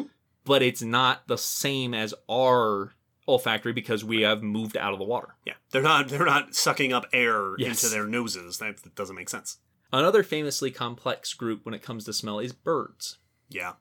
Birds, for a long time, were believed to have much reduced or no smell. Mm-hmm. Uh, like this goes back hundreds of years. Darwin did studies and went, "Yeah, I don't think birds can smell stuff."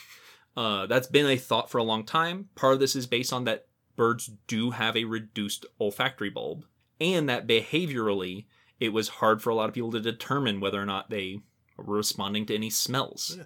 Well, and birds also, generally speaking, are well known for having really good vision. Exactly. And they communicate with sounds quite a Mhm. lot. Like a lot of bird communication is sounds and sights. So it's also a logical conclusion to say, well, yeah, if you're you can't be good at every sense. yeah, and if I can see a mile away, I don't necessarily need to smell. Right. Usually there's a give and take. hmm It's also was pointed out that if you're flying up in the air, Oh yeah. you might be too far away from odorants for it to really be useful. Yeah. Then it doesn't matter. Yeah, by the time a smell's reached you up there, it's wafted and spread out so much that it might not actually help. Yeah. Well, and also if you're moving really fast. Yeah. I could assume that smells less important.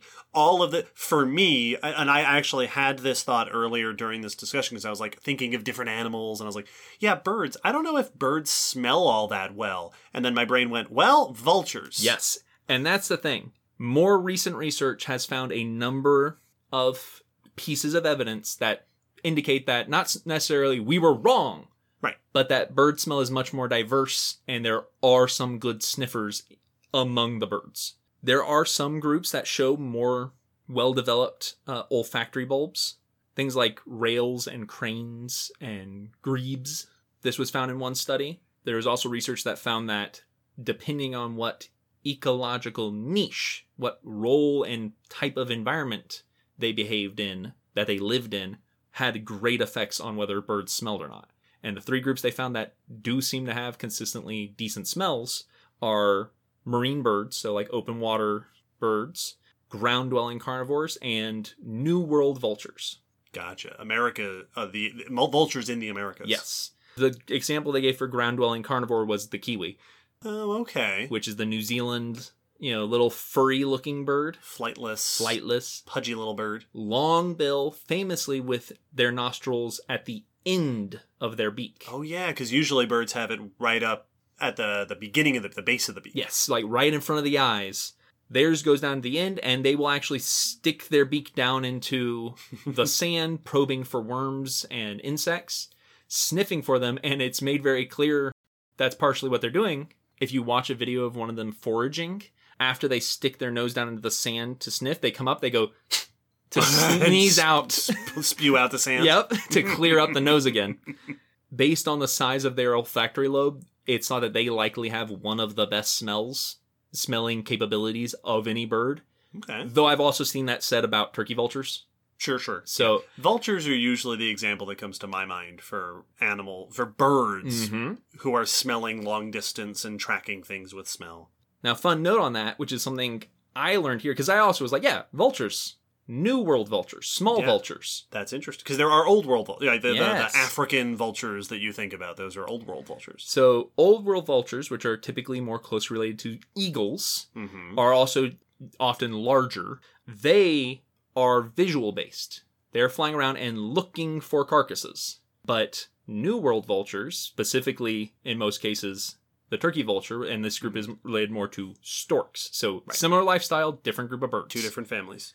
These smaller species have excellent sense of smell and they are hunting by smell. They have a huge olfactory bulb, and this can be easily confirmed by the fact that people who work on pipelines pump carrion smell into the pipeline. So if there's a leak, vultures will show them where the leak is. oh, that's cool. so they are absolutely smelling their food out.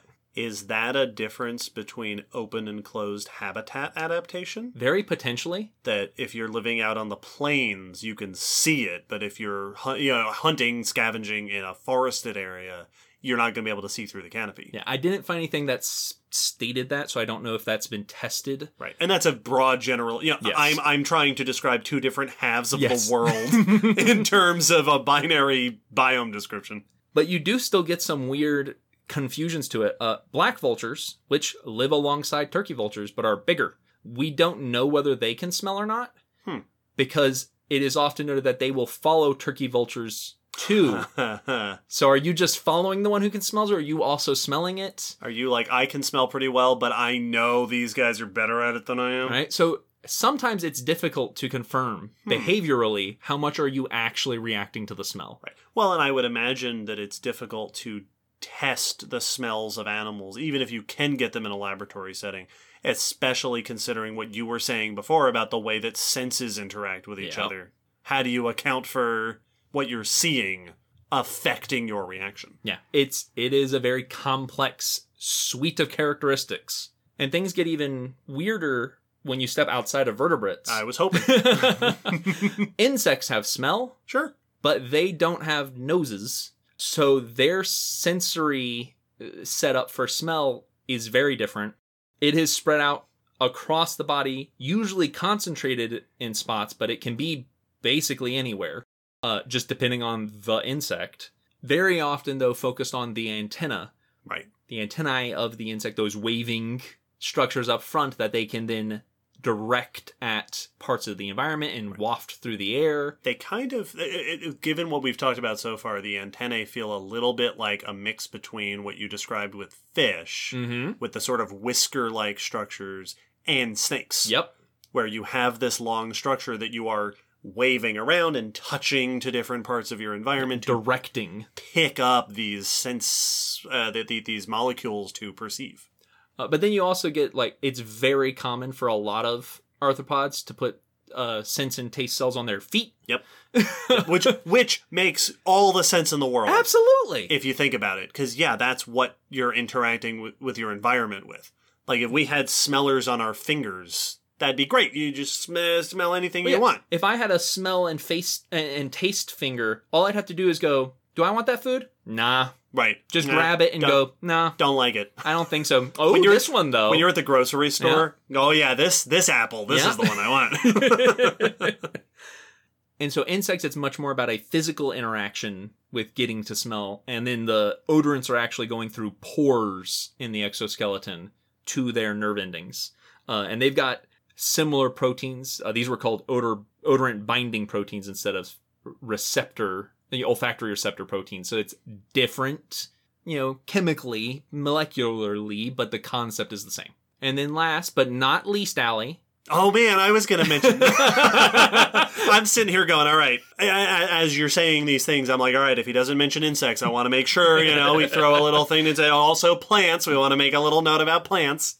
yeah, plants can smell ish. Right. There are pheromones, chemical signals between plants. And and basically the the key is yes, plants can pick up molecular information from the air. Right. Which is what smelling is. Mhm. I'm picking up chemical signals from the air. Plants can do that. Not as well as animals can in the fact that there's not a it doesn't at least from the research I found, not as wide a variety of chemicals that Okay. they're picking up and they don't typically have specialized structures for Right. doing it. They don't have plant noses. No, they don't have plant noses. The plant acts as the nose, but you do see some specialization. Uh, the tendrils of vine-like plants often are very sensitive to chemoreception. Something about having just a a rod, right? a, a, a thing that sticks out into the environment to pick up chemical senses with your tongues and whiskers and antennae. Apparently, that's the way to do it. Yeah, well, I mean, it, it gets it out there and Yeah. it lets you direct it. Uh, this is how a lot of parasitic plants identify their hosts. If they are a vine-like plant, Oh. uh, you go and once I sense the correct chemicals on you, I start, you know, eating you. Right. It is well known that plants will react to certain chemicals when they are present in the air. It can elicit defensive responses. You know, if they smell this, they will trigger into start pumping toxins to the leaves or to Mhm. you know respond. You know, and this can often be triggered by like a herbivore eating a plant next to another one. Right, that plants will release. Well, it's the uh, the fresh mowed lawn smell. Yes, That that is a chemical being released by plants. That yeah, this is an I am being damaged chemical. it says fellow grass to war. Right, to arms. Activate your defenses. Start becoming as toxic Yeah. or bitter as you can. Raise your blades. hmm and so, absolutely, plants can smell. It's just not nearly as a specialized behavior for them. yeah, Uh, it's much more passive, and it, at least from what I found, I only found mentions of it in regards to defensive responses. I'm sure there might be others, but I didn't f- come across any other mentionings of it triggering other kinds of behavior, particularly. So there's a there's a s- sampling, a smattering of the different way organisms, just a taste. just a taste, just a sniff, Just a taste of smells. just a, a whiff There you go. of how organisms smell. Now, next, let us discuss how we got to this point. Yeah, a, of hist- this- a history of smell. A brief history of smelling. Yes, exactly. Let's talk a little bit about the evolution of smell and how we went from no n- not. Not. really smelling to smelling all the things.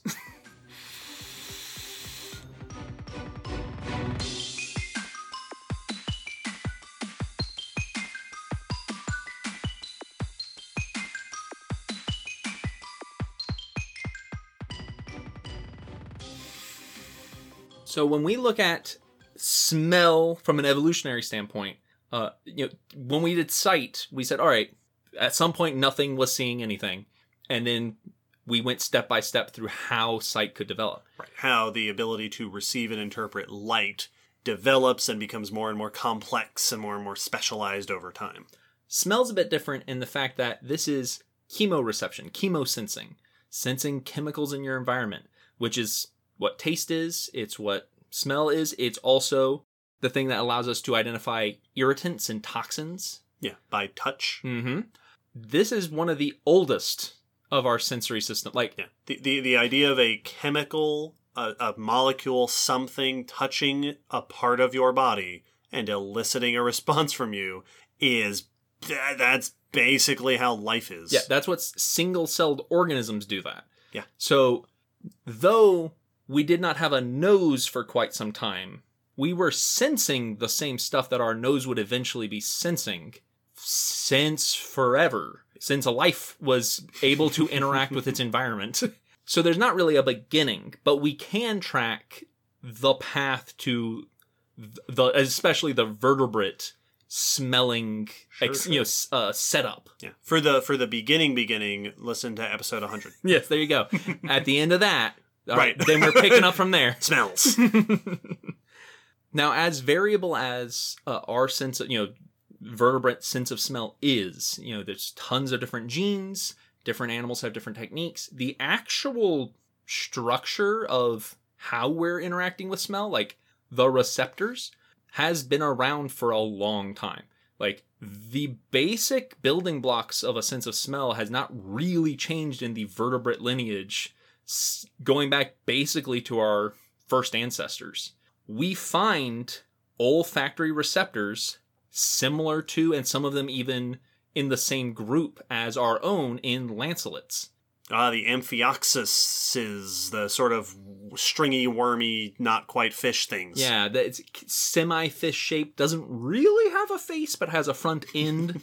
uh, these are often looked at as what earliest vertebrate ancestors might have looked like. They split from our lineage about 700 million years ago uh, and have many of the smell receptors. Not a lot, you know, but there have been 40 olfactory receptor genes noted in lancelets. Same kind of genes that we're using. Not the exact same ones, but right. same concept. So this basic method of smelling was probably there in the earliest vertebrates. Yeah. As soon as our ans- our lineage started, we were sensing chemicals with these kinds of genes. And then we just developed a fish version and a reptile version and a bird version, Yeah. etc. exactly. So let's go through them. Okay. Now with the lancelet, there's no nose, so it's just the body. The body is the nose. Okay. Like just- a plant. Yep, you're just sensing what's in the water with you. And we do notice some trends as we go through look at the different groups and you can kind of follow the ancestral pattern of what would have been happening as, you know, lancelets or the lancelet like ancestors gave rise to true fish and those gave rise to early tetrapods and then amphibians and reptiles and mammals. When we look at fish, we find that they as a group re- retain the largest group of ancestral genes they seem to retain a very ancestral set of olfactory genes as a group, which makes sense. They also have one of the smallest numbers of olfactory genes, like a hundred or so. So not a huge amount. But they still show a huge amount of variety in those genes, which reflects how long they've been evolving for. Right. And how diverse fish are. Yeah, so they still have a huge variety, but they don't typically have a lot of genes for smelling. On the opposite end of the scale, we have birds and mammals, which tend to have lots of genes, you know, at least especially in mammals and in some birds, you know, up to or above a thousand for certain ones, but retain the smallest amount of those ancestral lineages. So it's much more derived of the grouping. Gotcha. Well, they're very specialized. Yes. And that that you have narrowed down your tools and then expanded upon that tool set to do all the e- extremely specialized smelling that you're doing. And at this point, uh, mammal olfactory genes are bigger than any other group and are located on almost every single one of our chromosomes. Just everywhere. Everywhere. Well, it's interesting to think that when you, you know, we've talked before about the difference between living in the water and living uh, in air. You have to change basically all your senses Yep. because eyes work differently, everything work, locomotion works differently. But when animals moved onto land from the water, they exposed themselves to a variety of smells that nothing had ever smelled before Mm-hmm. That you can use smells in the air in a way that you can't use it in water. Like the idea of a carcass rotting in the sun is a smell that no animal was ever specialized for smelling before probably at mm-hmm. least up till a certain point Yeah. yeah because if you if all life was in the ocean then yeah no, nothing had ever had to smell that Now, even if it if that smell existed for some reason, if something got thrown out onto the shore, right a a wave threw it out there there's still no utility to it. right There's no reason to be able to smell Yeah, it. a shark does not need to smell that It's not going to help you. And in that line, when we look at amphibians, they tend to have similarities with both mammals and fish when we look at their olfactory genes. makes sense Because they spend part of their time in the water and part of their time out of the water. Yep. Amphibians today retain a lot of features overall of some of the earliest animals to come up out of the water. Exactly. So it makes sense that they would retain a lot of fish stuff, but then have some similarities, but not quite all the things that we see in later uh, diverging groups of tetrapods. Yes. So a lot of discussion when it comes to the evolution of smell has to do with these olfactory genes. Like that's a that's a big way that we track or or predict what the potential evolutionary pathway of a smell was, of a smelling ability for a group was. So these are crit- critical for examining, but there is a layer of complication. Uh, there are genes called pseudogenes that often come up when analyzing olfactory genes. Pseudogenes are false genes, genes that don't code for a protein. Right. These specifically were olfactory genes that now have been deactivated, typically by a mutation of some sort, Turned off. and turned off. Now, that happens with our genetics just all the time. Right. You got a bunch of code there that's just no longer being activated during your life, so it's just not doing anything. Yeah. But with olfactory genes, it's actually kind of ridiculous. In humans, at least for one recent research, they were able to identify 390 different genes to encode for olfactory receptors in us. Right. And 468 pseudo olfactory Ooh, genes. Wow. We have more false, not working olfactory genes than we do functional ones. We just have like a basement full of old olfactory genes Yes. that we're not using anymore. So the question arises why? Why are there why is this so common? Right. with olfactory genes, part of it is where they're located. At least here in, in, in us humans, but in other animals as well, they're often located at the ends of chromosomes with the telomeres and things like that that are prone to copying. These are areas of your genetic, your genome that are just more prone to getting accidentally copied, Getting duplicated duplicated. So now you have two. I have two smells, two smell receptor genes for for the, the same, same same protein. gene. Same gene twice. which now means that if a mutation happens in one, there's no actual negative side effect to me. Yeah. I have I still have it. I still have the original. The new one broke, or my original broke, but I have this new one. So it doesn't matter. There's no natural selection reason for me to avoid those getting damaged. Right. Or at the very least, that's not going to stop you from reproducing. Yeah. That you lost that gene, but you have the other one, so it doesn't make a difference. You're still going to go on and make babies just as well. My sense of smell has literally not changed, which means since they're prone to copying, they're prone to getting copied and then deactivating. They just accumulate this kind of damage and wear. Now, sometimes when you copy it and it gets mutated, it might change and it might now become a new smell receptor. Sure, sure. It might have a different structure that could be beneficial, could be negative. That's a Yeah. way that genes diversify in many cases. We talked about that with, for example, snake venom Yep. is thought to have expanded and diversified in a similar way. So, because of this, where they are on the chromosomes and their likeliness of being duplicated, we end up with junk olfactory receptor genes Sure. And a bunch of them potentially. And so a lot of the genetic research will also look into what is the ratio of functional to pseudogenes when it comes to our olfactory genetics. Interesting. And you do see it uh, uh, notable differences. Like in rats, they've got 1,200 olfactory receptors and only 500 pseudogenes. That also makes me wonder if it is a function. Of, so humans have relatively poor sense of smell. Yes. and our sniffers are reduced. So if you if you go back through the mammalian lineage, right, most ma- ma- it is common in mammals to have long snouts with relatively large noses. Yes. Over the course of primate evolution, we see a shrinking of the nose. Most primates have relatively flat faces and shorter snouts, and humans have especially flat faces and especially tiny noses, even compared to a lot of primates. Mm-hmm. So our physical nose has been reduced. You mentioned earlier that our olfactory bulb in our brain is smaller than a lot of other animals because it has shrunk in, you know, with not being usable and, you know, we're not using it as much. It makes perfect sense that we would also be reducing, eliminating, or deactivating genes for smelling. Yes, exactly. So you can kind of track the importance of smell by tracking this genetic pattern.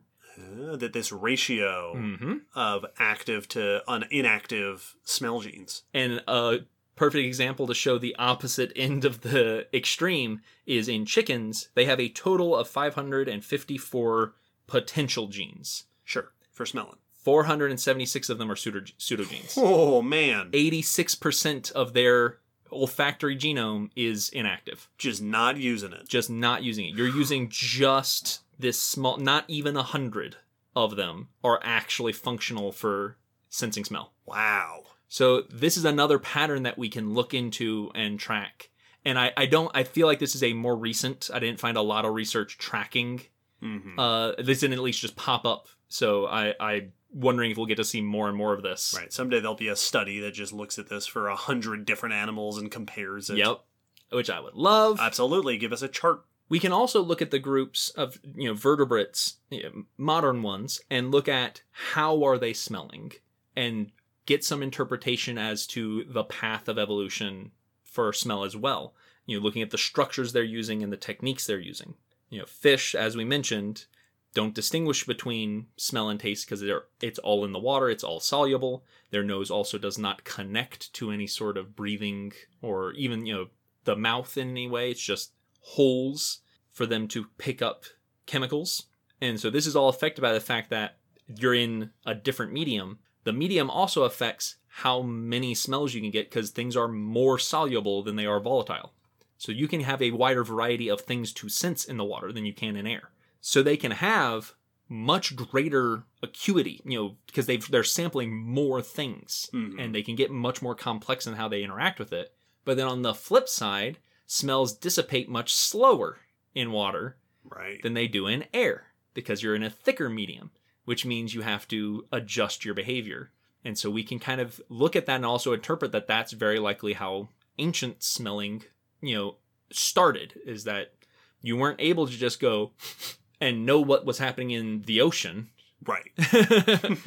you had to go seek out the smells Yeah. in a much more active way. And so most fish either pump water to try to get it activated and wait for the smell to come to them, or they have to go swimming through it. Yeah. And so you have to be actively bumping into the smell. You can't pick it up and then follow it very easily. Right. Like, uh, here on land, you can get a smell, and then you can float through the air towards Yes. the smell. And that just doesn't happen in the water. It's too dense. We also can assume that the fact that fish lack a vomeronasal organ very much likely means early vertebrate That- ancestors. that's a tetrapod thing. That's a tetrapod thing. And so they still are sensing pheromones, but they don't have that structure. Now, I wasn't able to find a lot of definitive thoughts on how or why the vomeronasal organ evolved. Uh, there's some controversy, there's some debate about it. It doesn't actually seem like it was a direct adaptation for terrestrial life, for sure okay. especially part of this is that we see aquatic amphibians who have it. Now they might have it ancestrally and have gone back to being aquatic, hmm but there is debate as to whether or not we can really just say, and then we came on land and then we got that organ and it was because of coming on land. Right. So it may have shown up down the line. yeah, it may have showed up down the line. It may have showed up slightly before. You know, there may have been Sure. reasons for early For, tetrapod like, lungfish cousins to, to use it. Uh, so we're not 100% sure why and when that came in. Doesn't always typically, it's, it's not something that fossilizes because it's No. not a bone. so until we get more fossil evidence and can start, you know, a, a particularly well preserved or something where we can hopefully track it, we don't actually know why this very important organ for most vertebrates, How it first got there. yeah, for most uh, terrestrial tetrapods, Yeah. why or when. We can see some connection between in the genes of uh, fish and tetrapods when we look at the coelacanth. In one of the modern species, there are basically two major groups of olfactory receptor genes, class 1 and class 2.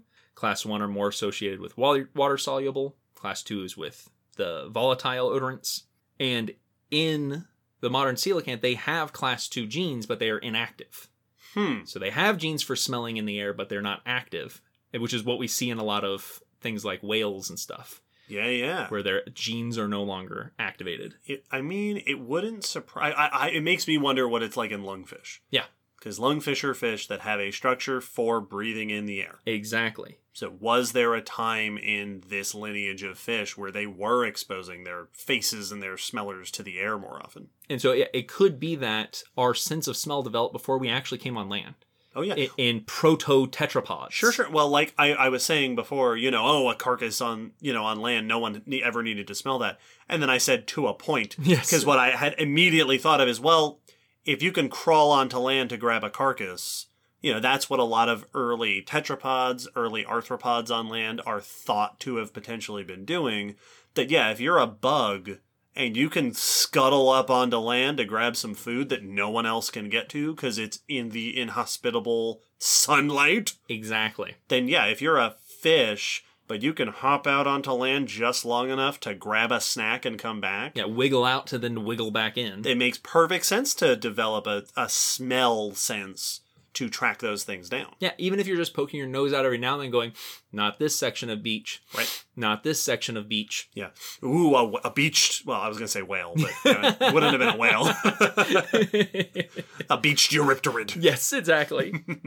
we can also visualize some of this transition when we compare amphibian and reptile sense of smell because there is a mixture between the two groups. Some amphibians lack vomeronasal while others have it, and so it's not a 100% feature while it is pretty common in many reptiles and mammals. So it becomes much more common in those groups In amniotes. in amniotes.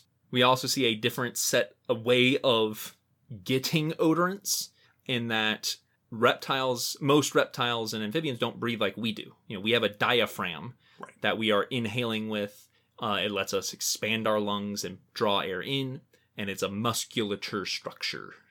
We are actively moving the diaphragm floor up and down to pump air in and out of our bodies. Um, many, I think most amphibians can't really pump air with their body that way. They're going to be swallowing Mhm. air with their mouth, which is also how they're going to be getting their smells is by going and getting it in touch with the the nasal cavity and the olfactory system. Mm-hmm.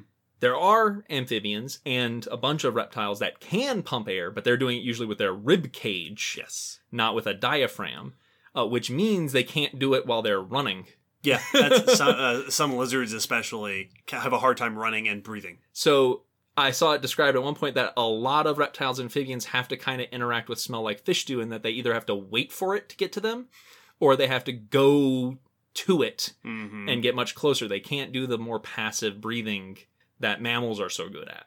But there is a notable radiation in olfactory genes in reptiles about 200 million years ago, uh, uh, estimated, when reptiles started rising to dominance hmm we see a huge boost in the genes, the olfactory genes. That doesn't surprise me because around that time is where I mean that's you know that's around the time where we see origins and diversifications and radiations er- early on in turtles and in crocodiliforms, but also that's where we see the true beginnings of recognizable diversity in dinosaurs and snakes and lizards. Yep. and snakes and lizards are very famous for their smellers and dinosaurs have a there's a lot of discussion that goes on with dinosaur and bird including bird like we said before smells Yeah, and we will talk about that. Oh boy oh boy Now we see that big boost in genes mostly within reptiles. Uh,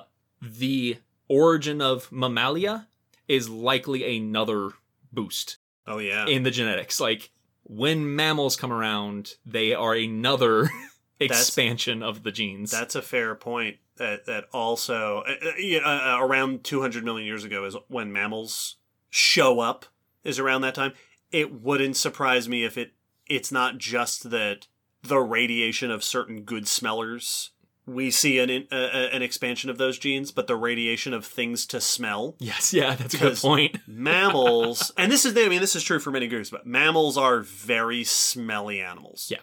Yes. Parti- mammals are really good at using smells for stuff, which is partially why mammals are so good at smelling. Yeah, we are us as a group have extremely strong sense of smell, but we also use pheromones. Not us humans necessarily, but mammals use pheromones and smells We communicate aggressively. with smell quite a lot. which means that that now there are extra smells floating around for predators and even prey to potentially be picking up on. and the mammal olfactory gene group, which we mentioned is how big it is, you know, it's 1% of our genome, but it's bigger than every other group. Like, bar none, we have more kinds of olfactory genes than any other group of animals. It's, mammals are just focused a lot of energy into the nose. We're number one. Even us humans have a bunch compared to other animals. Yeah.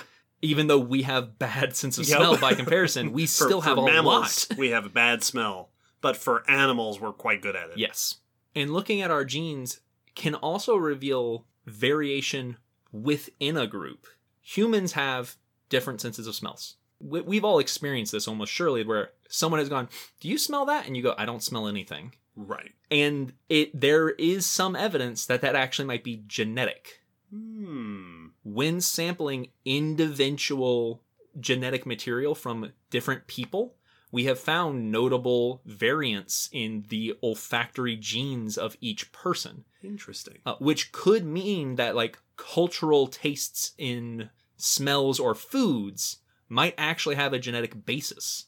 That it's the food you are more predisposed to being able to smell well Yeah. or smell effectively. Exactly, that you can smell that better or differently. You can smell parts of that that I can't. So for you, you're smelling the good parts of it. I am not. Right. And so there, the this genetic a- aspect of it can get down to not just group of animals, but also individuals potentially. That's cool. Uh, I'm still. I think this is a fairly recent analysis of it. So there may be people who come out and go, "No, right. very much not." But there does seem to be some evidence for individual variance in your genetic ability to smell. Now, this discussion on evolution has been very vertebrate heavy, and Sure. I tried to find info on insect smell evolution, and I I struggled to find a lot. Hmm. Uh, but I did find some that mentioned that it seems that their olfactory genes, you know, their cells are derived from taste cells. That makes sense. Yep. And that it's it's been uh, co-opted and repurposed from taste and then diversified from there. That makes a lot of sense, especially since they're using contact receptors with their feet and their antennae. Yeah. Like there it is still a very similar behavior going on. Yeah. we touch our tongue to stuff, they touch their whatever's Yep. stuff. Appendages. Now, as is to be expected, we can't actually typically directly study the smelling capability of ancient groups. Right. It's it's hard to pick up a fossil and go, this thing could smell.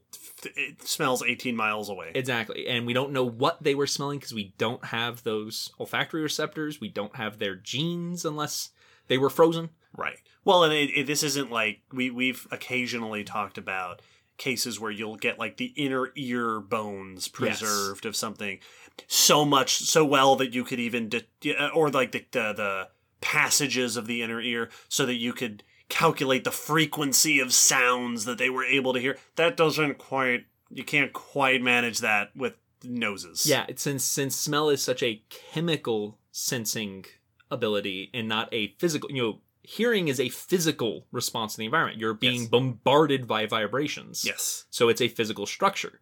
This is purely chemical, but there are some things we can look at. Mhm. Uh, of course, if you got a big old schnoz, that's more room for receptors. Yes. So if your nasal cavity, your, where the epithelium would be with all your neurons and receptors, you definitely have the space for it.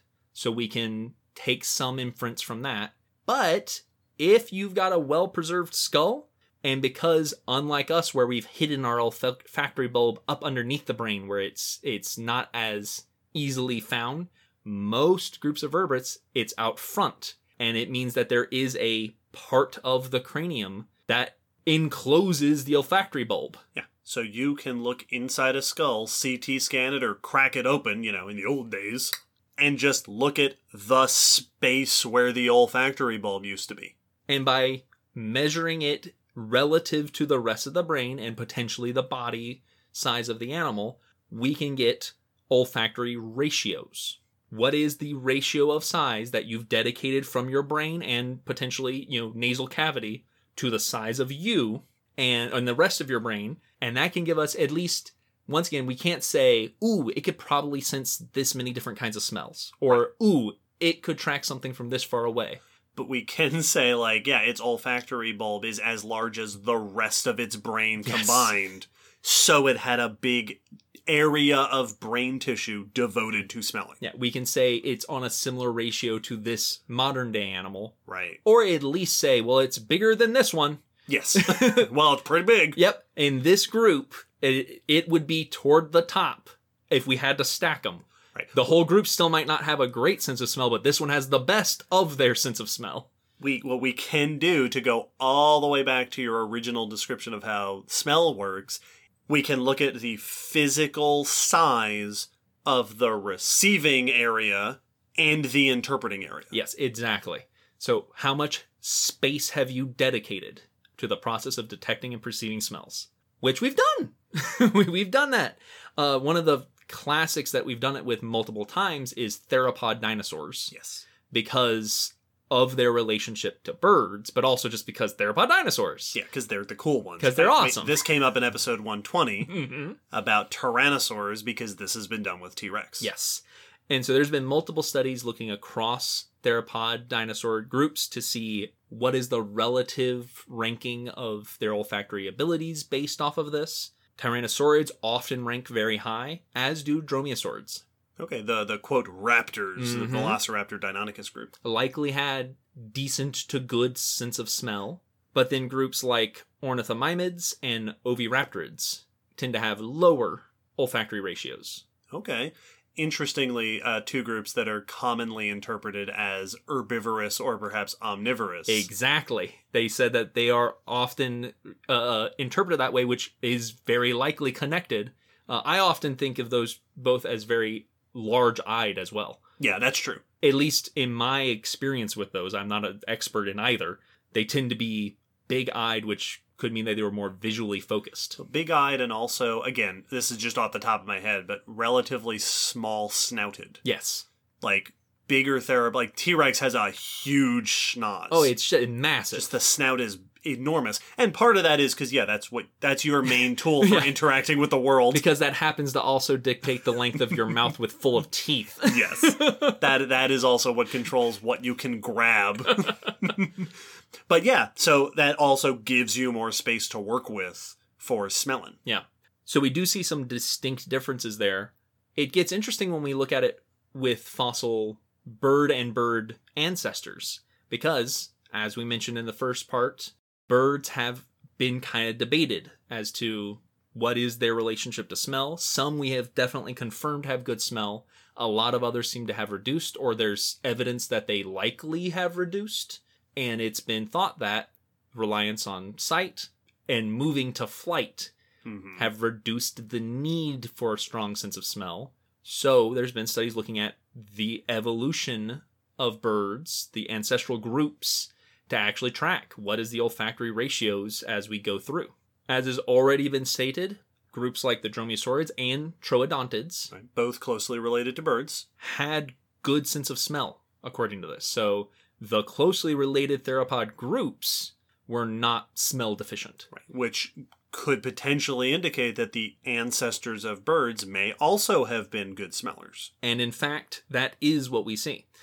The olfactory ratio, bulb size, seems to stay roughly stable as we go from non avian to avian ancestors. Mm, so from Yeah. not quite birds into actual birds. Yeah, into, or at least the earliest bird ancestors, the, the Gotcha. very near avian, we see a stable ratio. So it doesn't seem like there's a decrease as we first start flirting with flight. And in fact, there is an increase from basal to early bird ancestors. Okay. We see an increase in brain size, and then and then things seem to basically remain stable until we get to more modern true birds. Mm, I was wondering that. So it doesn't seem that flight is the cause because the early ancestors of our today's birds were flying. Mm-hmm. Like there were multiple groups of flying, but not yet what we recognize as today's birds. Yep. But their brain size doesn't seem to have dipped right as they take to the sky. The, specifically the olfactory lobe Yes. of the brain. That that sounds a lot very reminiscent of the case with teeth Yes. in. It, I I hear this a lot when people are, oh yeah, why don't birds have teeth? It is very common for people to say, oh, so that they can fly. yes. right? Oh, it's reducing weight or whatever. It's something about being able to fly, which does not really make sense. Not only because bats have teeth, Yep. but tons of ancient birds had teeth. Tons of ancient flying birds had teeth. It's a feature of modern style birds. Exactly. the ones that survived the end Cretaceous extinction happened to be the ones that don't have teeth. So it could very well be that, yeah, the early ancestors of modern birds, the ones that happened to make it into the present day, are the ones that also had poor smell for whatever reason. Or had some other feature that leaned them to evolving away hmm a strong sense of smell. Because looking at the record, it seems that smell was actually quite important to bird evolution up until we got to our birds, the, our lineage of birds today. Interesting. Yeah. So that I'm sure that will topic will continue to be debated into the future. Almost certainly. It's about dinosaurs. But we've also taken a look at this on the mammalian side of things with some interesting insights. So there was actually a study from 2011 that looked at two early Jurassic mammaliforms, Morganucodon and Hadrocodium, and looking at them as well as other mammal skulls and forming a pattern, we found an interesting trend in the olfactory bulb of mammals. Oh man, I have a hypothesis. I'm, I'm, I'm so excited to hear what you say. So when we look at the earliest mammal ancestors, uh, you know, going back 300 million years ago, like th- before we get to mammalia, when we're looking Early, at synapsids, early synapsids, Mhm. episode 47. their brain case is not s- super well preserved, and it doesn't seem like they have a particularly big brain to their body size. Not too unexpected. Uh, even when we come a little bit further up, we see an increase. Like when we get into the late Permian with things like cynodonts, we see an increase in brain size, encephalization quotient, the size of the brain to the body, but still relatively small olfactory bulbs, Mhm. at least from what we have. Sure, sure. And when we get closer to mammalia, you know, more closely related ancestors, we see two pulses of brain increase, encephalization quotient increase, that both seem to be driven by the olfactory bulb increasing, Huh. which means that our big brains might partially be due to major increases in our sense of smell. Cool. Yeah.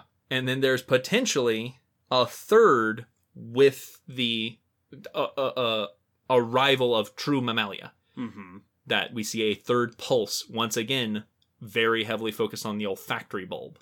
So- Interesting. The drive for us to hone our senses, both smell and touch for whiskers and things like that, Sure, sure. to better improve and further our ability to sense our environment may have been one of the major driving factors for mammals having unusually large brain sizes.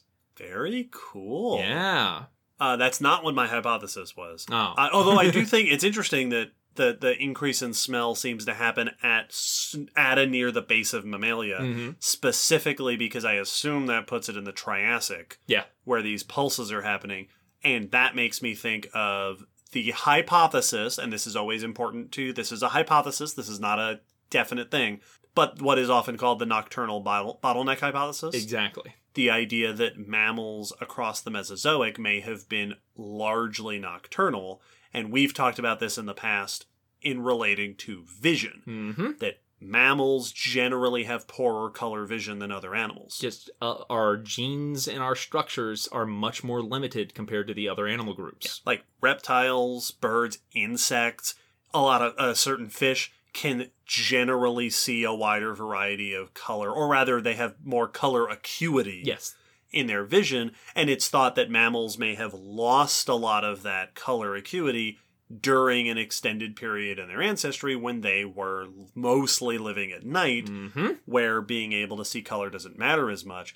I've been wondering as we've been talking about this if if that's true, if perhaps our enhanced sense of smell in mammals and touch are senses that were selected for in a group of animals that had to rely less on vision. Yes. If you're spending time active at night, is smell more important? Is that one of the reasons, perhaps, that we have such a strong sense of smell? That same time period where we were relying less on vision. Well, I mean, it's, it's the same concept as if an individual loses a sense. If I lose my sight, I have to rely on the ones I have. Mm-hmm. Uh, and it's not necessarily that my nose is going to get bigger, but I'm going to have to get better at paying attention to what I smell and what I hear and what I touch Yeah, yeah. because because I don't have an option not to. Yeah. So if you're awake at night, your only remaining senses that aren't affected by that Yeah. are hearing, smell, and touch and taste. So you you have to use those. And yeah, absolutely, it makes sense. Uh, now the the nocturnal bottleneck is still something I know a lot of people are. You know, Right. It it there's some cool evidence for it. And it- there is some good evidence to I mean, obviously that mammals did reduce their vision Yes, that definitely happened. early in, in mammal evolution for some reason. That is why we have reduced vision, color vision compared to other animals. So regardless of the because Mhm. it, you know, sense trade-offs like we mentioned before, it makes total sense to me that a group of animals that diminished one sense could be selected for enhancing another. Yeah, whatever the reason, it could be that the same thing that caused one affected the other. Uh, I was actually going to make a joke before in the first half when you mentioned that uh, whales tend to have reduced sense of smell, it Mhm. seems. And you specifically commented that toothed whales Yeah. seem to have no sense of smell. Yep. And the joke I was going to make is that they replaced all that space for smelling with echolocation Yes. sensing. With an intent for murder. yeah. And that's gonna bring us that's gonna bring us to the end of the discussion. There's there's tons more like of course. the genetic research for smell is deep. Yeah. uh you can dive into that because it it is a direct one-to-one. Every new olfactory gene you get is a new olfactory receptor which is a new way to interact with cells. So the it just like smelling goes straight from nerve ending to brain. It is a direct connection from brain to ecosystem. It is also a direct relationship between your genetics and your sense of smell. So that gets real complicated, but there's a lot of interesting stuff there. There's way more to talk about. And we didn't, this episode was all about detecting smells. Oh yeah, We didn't even get into producing smells. that's a whole other a subject. whole other topic. Equally fascinating, Oh, I'm yeah. sure. I, I can only imagine how complex and weird and probably very gross. It's extremely gross. Just just don't Um, eat when you listen to that episode. I'm excited for that one. Someday. If it's requested. Wink, wink, nudge, nudge. Yeah, yeah, that that sure would lean us toward discussing it. Now, before we wrap things up, we have one last section. As we mentioned at the beginning, we have a Patreon and you get bunches of bonuses. And one of the bonus you get at certain levels is that if you ask us a question, submit it to our Patreon, we'll answer it here on the podcast. And we have a patron question today. We do. What's our question? Who's it from? Well, we don't have a patron question waiting in the wings about smells. No. But since we did talk about sort of the evolutionary trajectory of vertebrates over time, we do have a patron question. This is actually a, a sequel question. Yeah. This is from Jacob, who says, You answered my last question about a world without the amniotic egg much too easily. That was in episode 117. Jacob says, I want to challenge you. I'm trying to find a scenario where vertebrates never conquer land. This time, your challenge is what if the fins of lobe finned fish never develop into digits? No toes, no fingers. How could vertebrates make it onto land if they even could, and what would they look like if they did? Very interesting scenario. So this time it's just no hands and feet. Yes. You don't have distinct little digits or bendy bits. How do you make it onto land? Now, I feel immediately obliged to point out. I was about to say, is your brain going where mine uh, went? yeah, it, it- yeah, absolutely it is. That you don't need hands and feet to make it around on land. No. There happens to be. I, I, I, I would like to put forth that one of the most successful groups of tetrapods in the world does so without hands and feet. yeah. and there are lots of snake shaped fish. Yes, absolutely. Like if we went with a snake body plan, it's very likely that Sarcopterygians, the lobe-finned fish, wouldn't have been terrestrial animals, you know, vertebrates ancestors, but eels Oh yeah. could have easily given rise to a terrestrial variant or any other of your long like your knife fish and stuff like I don't know how far back they Sure, go, sure. Or but pipefish. those long skinny fish are numerous. Well, and it also, you know, I'm thinking about fish t- still today that move around on land, and you have Yeah. things like mud skippers. A lot of limbless tetrapods Mhm. live lives not only in aquatic scenarios, but in burrowing scenarios. Yes. Uh, and snakes are thought to have potentially started as one or the other, or maybe both. But you could relatively easy ima- easily imagine a scenario where a mud adapted fish, which is adapted for burrowing, hmm navigating through the mud or the sand or river channels or whatever, could expand from there to navigating through moist soils and navigating uh, in more and more terrestrial environments. Yes. Uh, but in the spirit of of your question and, and what it would take for vertebrates for tetrapods To just not happen. to just not happen. I mean, to, to be fair, what we have just come up with is, Is- a scenario without tetrapods. yes, no, this would have been because snakes are secondarily legless. Yes. But if you were if you- originally legless, If you never evolved tetrapods, four feet, then you are not a tetrapod. You would have been a monopod, well. You're not. You're no pods at all. uh, uh, uh, a pod. whatever the Latin for belly is. but if we were trying to get to where th- that group never made it, Right. Vertebrates. Yeah. Just didn't. It didn't work. The only scenario that comes to my mind is something else would have had to already sufficiently filled in the terrestrial niches. Like arthropods would have had to really have aggressively taken over. Right. Well, I, I think that we haven't seen, to our knowledge, a major transition of aquatic life onto land since Yes. the first groups of life made it onto land. And in all likelihood, that's because there's just not opportunity to do that. That There isn't a a selective pressure. The land is no longer an untapped resource Exactly. that an entire radiation of new life can exploit. So if there's already stuff up on land, it may be harder to find a foothold up there. Yeah. So like if arthropods had gotten up there earlier, or if some if plants had gotten up there and the you know forest kicked off earlier, something like that.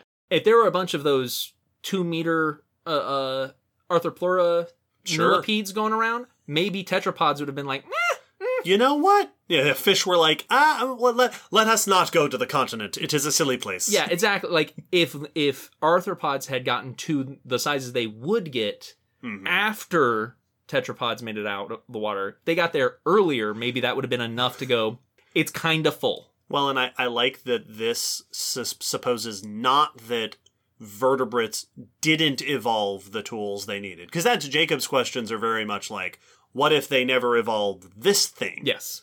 what if this was lacking because really there are there are a lot of ways that you can move on land there Oh, are a lot of pathways you could potentially take from water into land There's whole groups of terrestrial organisms that have none of tetrapod or even vertebrate features. sure sure what we are suggesting is the inverse is that what it would take is perhaps not that vertebrates lacked an innovation but if another group hit upon an innovation if arthropods hit upon something that maybe allowed them to get bigger Yes, if they've had Or- some new breathing structure or something. or to radiate more quickly or earlier and become the dominant group on land.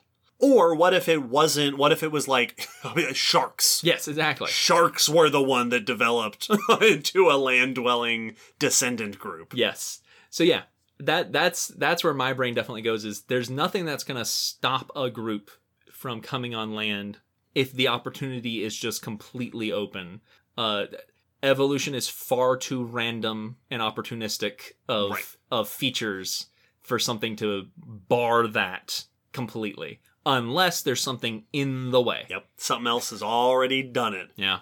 So that is, I guess, our our final answer is a world dominated well, that's redundant. A world dominated by arthropods. Yeah, that's right. That's the world we have now. Uh, a world dominated by large Yes. ecosystem, just every tier of the ecosystem. Mega arthropods. Yeah. Uh, either it's either mega arthropods or a world of snakes, snake bodied. Listen, I'm not. I'm not saying that I have a preference, but yes, I just an anguilliform terrestrial. Oh man, just a world without legs.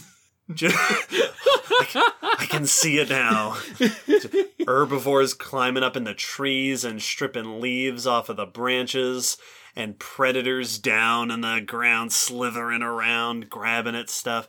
You social with bur- like mole rats with Yes. burrows, but they're all snake shaped. The snake world. we just experienced David's supervillain awakening. Yeah, I see. I a see, world without limbs. I see a world without limbs. oh, it's so it's so close. I can almost smell it. Excellent question, Jacob. Very good. And with that, we can wrap up this episode on smell. It's been a lot of fun. If there's anything you have questions about, you can contact us in all the usual ways social media and email and all that good stuff. Absolutely. Like we said at the top, if you'd like to support our science education efforts, consider joining us on Patreon. You can make a one time donation using the PayPal link in our episode description. You can follow us on the social medias. You can do all that stuff. Keep your ears out. We have a, a bunch of five year anniversary stuff in the works. Our five year anniversary live stream will happen at the end of January. Thanks again to the, all of you who requested this topic. You can send us requests either for, for random topics or if there's something we mentioned in here that you want to hear more about, let us know. Welcome and thanks once more to our new patrons and all of our patrons for supporting us. Yep, check out the blog post with pictures and links for more info. And with this, we move on to a whole new year. Yeah, which we will still be releasing episodes fortnightly. Er, 25 episodes to go. That's, it makes it seem so manageable. when you say Doesn't like it? that, right? 20, oh, piece of cake. Just 25, episodes. We've done that like five times. oh, smell you later, everybody. Do do do do do do do do do do do do do do do do do. Will doesn't get it, but somebody will get it. Cue the music for our outro, which is also an adaptation of a song from that franchise.